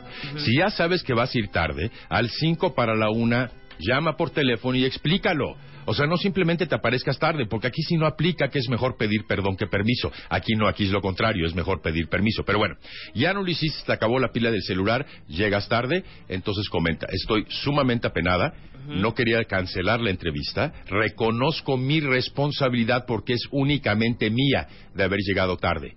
Y nunca más va a ocurrir. Entonces, ¿cuál eh, fue el meollo de lo que dije? Reconozco mi corresponsabilidad y fue únicamente mía. Lo que pasa es que la gente busca excusas y buscar excusas es no asumir la corresponsabilidad o la responsabilidad de uno. Se me ponchó la llanta, había mucho tráfico, había una manifestación, había un accidente. No, no, no, no, no. Reconozco mi corresponsabilidad, no hay ninguna excusa para este comportamiento y no va a volver a ocurrir nunca más. Ya, punto. Esa parte de reconozco mi responsabilidad es infalible. Ok. Perfecto. Siguiente pregunta. Eh, ¿Cómo renunciar? También la están preguntando. ¿Cómo- mira, específicamente dicen, ¿cómo le digo a la jefa que ya me voy el lunes a otra empresa? ¿Cómo? ¿De un día para otro? también? Claro, No, ah, a mí también me acaba de brincar ese aspecto de la pregunta. Rosa dice, ¿cómo renuncio? Y eh, ¿cómo le explico a mi jefa que ya me quiero ir de trabajo, de mi trabajo? No, es que aquí hay una cosa, porque pregunta, ¿cómo le explico a mi jefa que ya me quiero ir? Es que no es que te quieras ir. Lo que es importante es empezar con una connotación positiva y decir, estoy muy contenta aquí, tanto con el ambiente como contigo como jefa o jefe, como mi desempeño y contribución. Sin embargo, he encontrado una oportunidad interesante. ¿Qué es infalible? Ahí va. Quiero que pongan mucha atención. Compartan. Algo que es infalible es a tomar a tu jefe como un paternalismo y o a tu jefa con maternalismo. Entonces dile, me surgió una oportunidad de trabajo.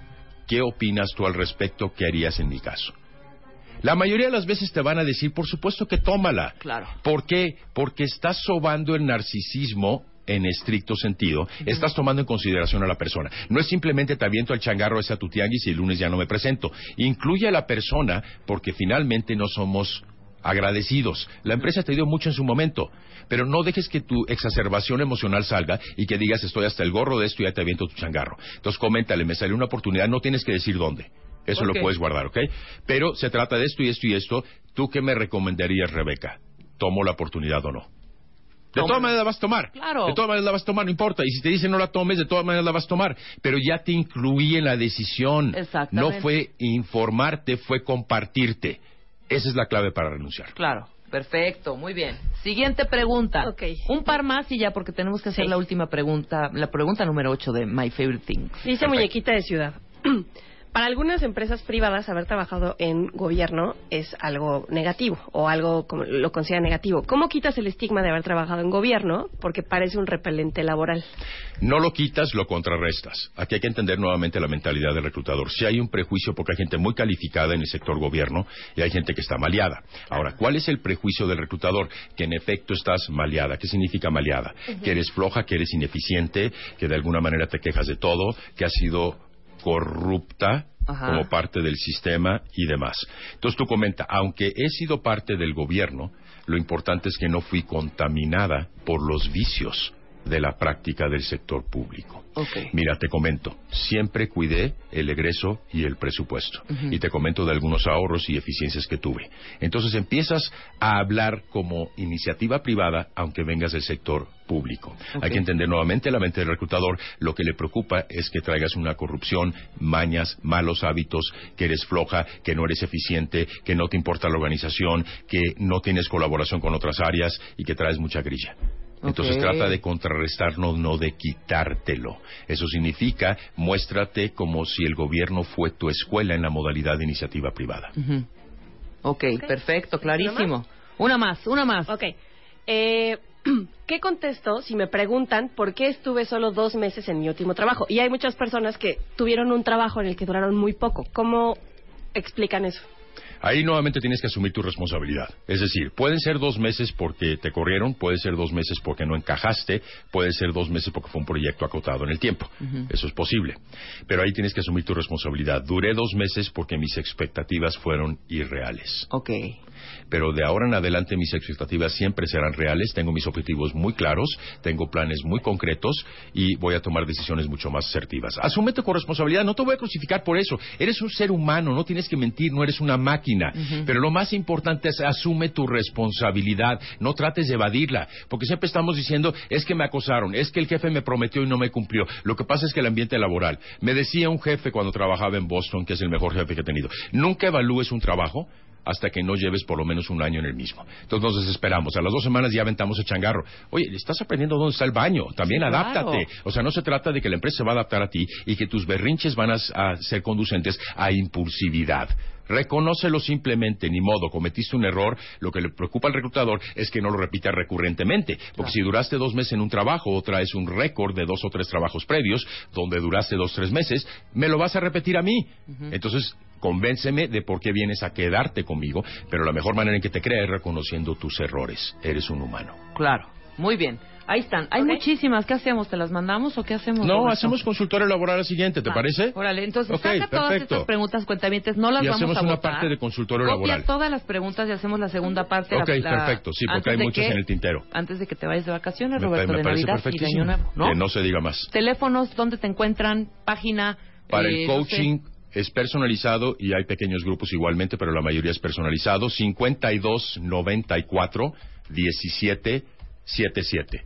Repito, 52 94 17 77. Ujú. La página donde igualmente se pueden solicitar informes es www.robertodebaile.net www.robertodebaile.net En la página están todos los temarios de los programas que yo cubro en lo que es asesoría personalizada. Prepárense, es lo más importante. Muy bien, muy bien. Muchas gracias. Muchas gracias Roberto. a los cuentavientes Y por la las segunda preguntas. parte del consultorio con Roberto de Baile en 15 días, ¿te Me parece? parece perfectísimo. Muy bien. Excelente. Vamos a la pregunta número 8. Periscope. Periscope. Estamos transmitiendo vía Periscope. Conéctate ahora. My Favorite Things 2015. Es la octava pregunta. Rumbo a My Favorite Things 2015. por el millón de baile.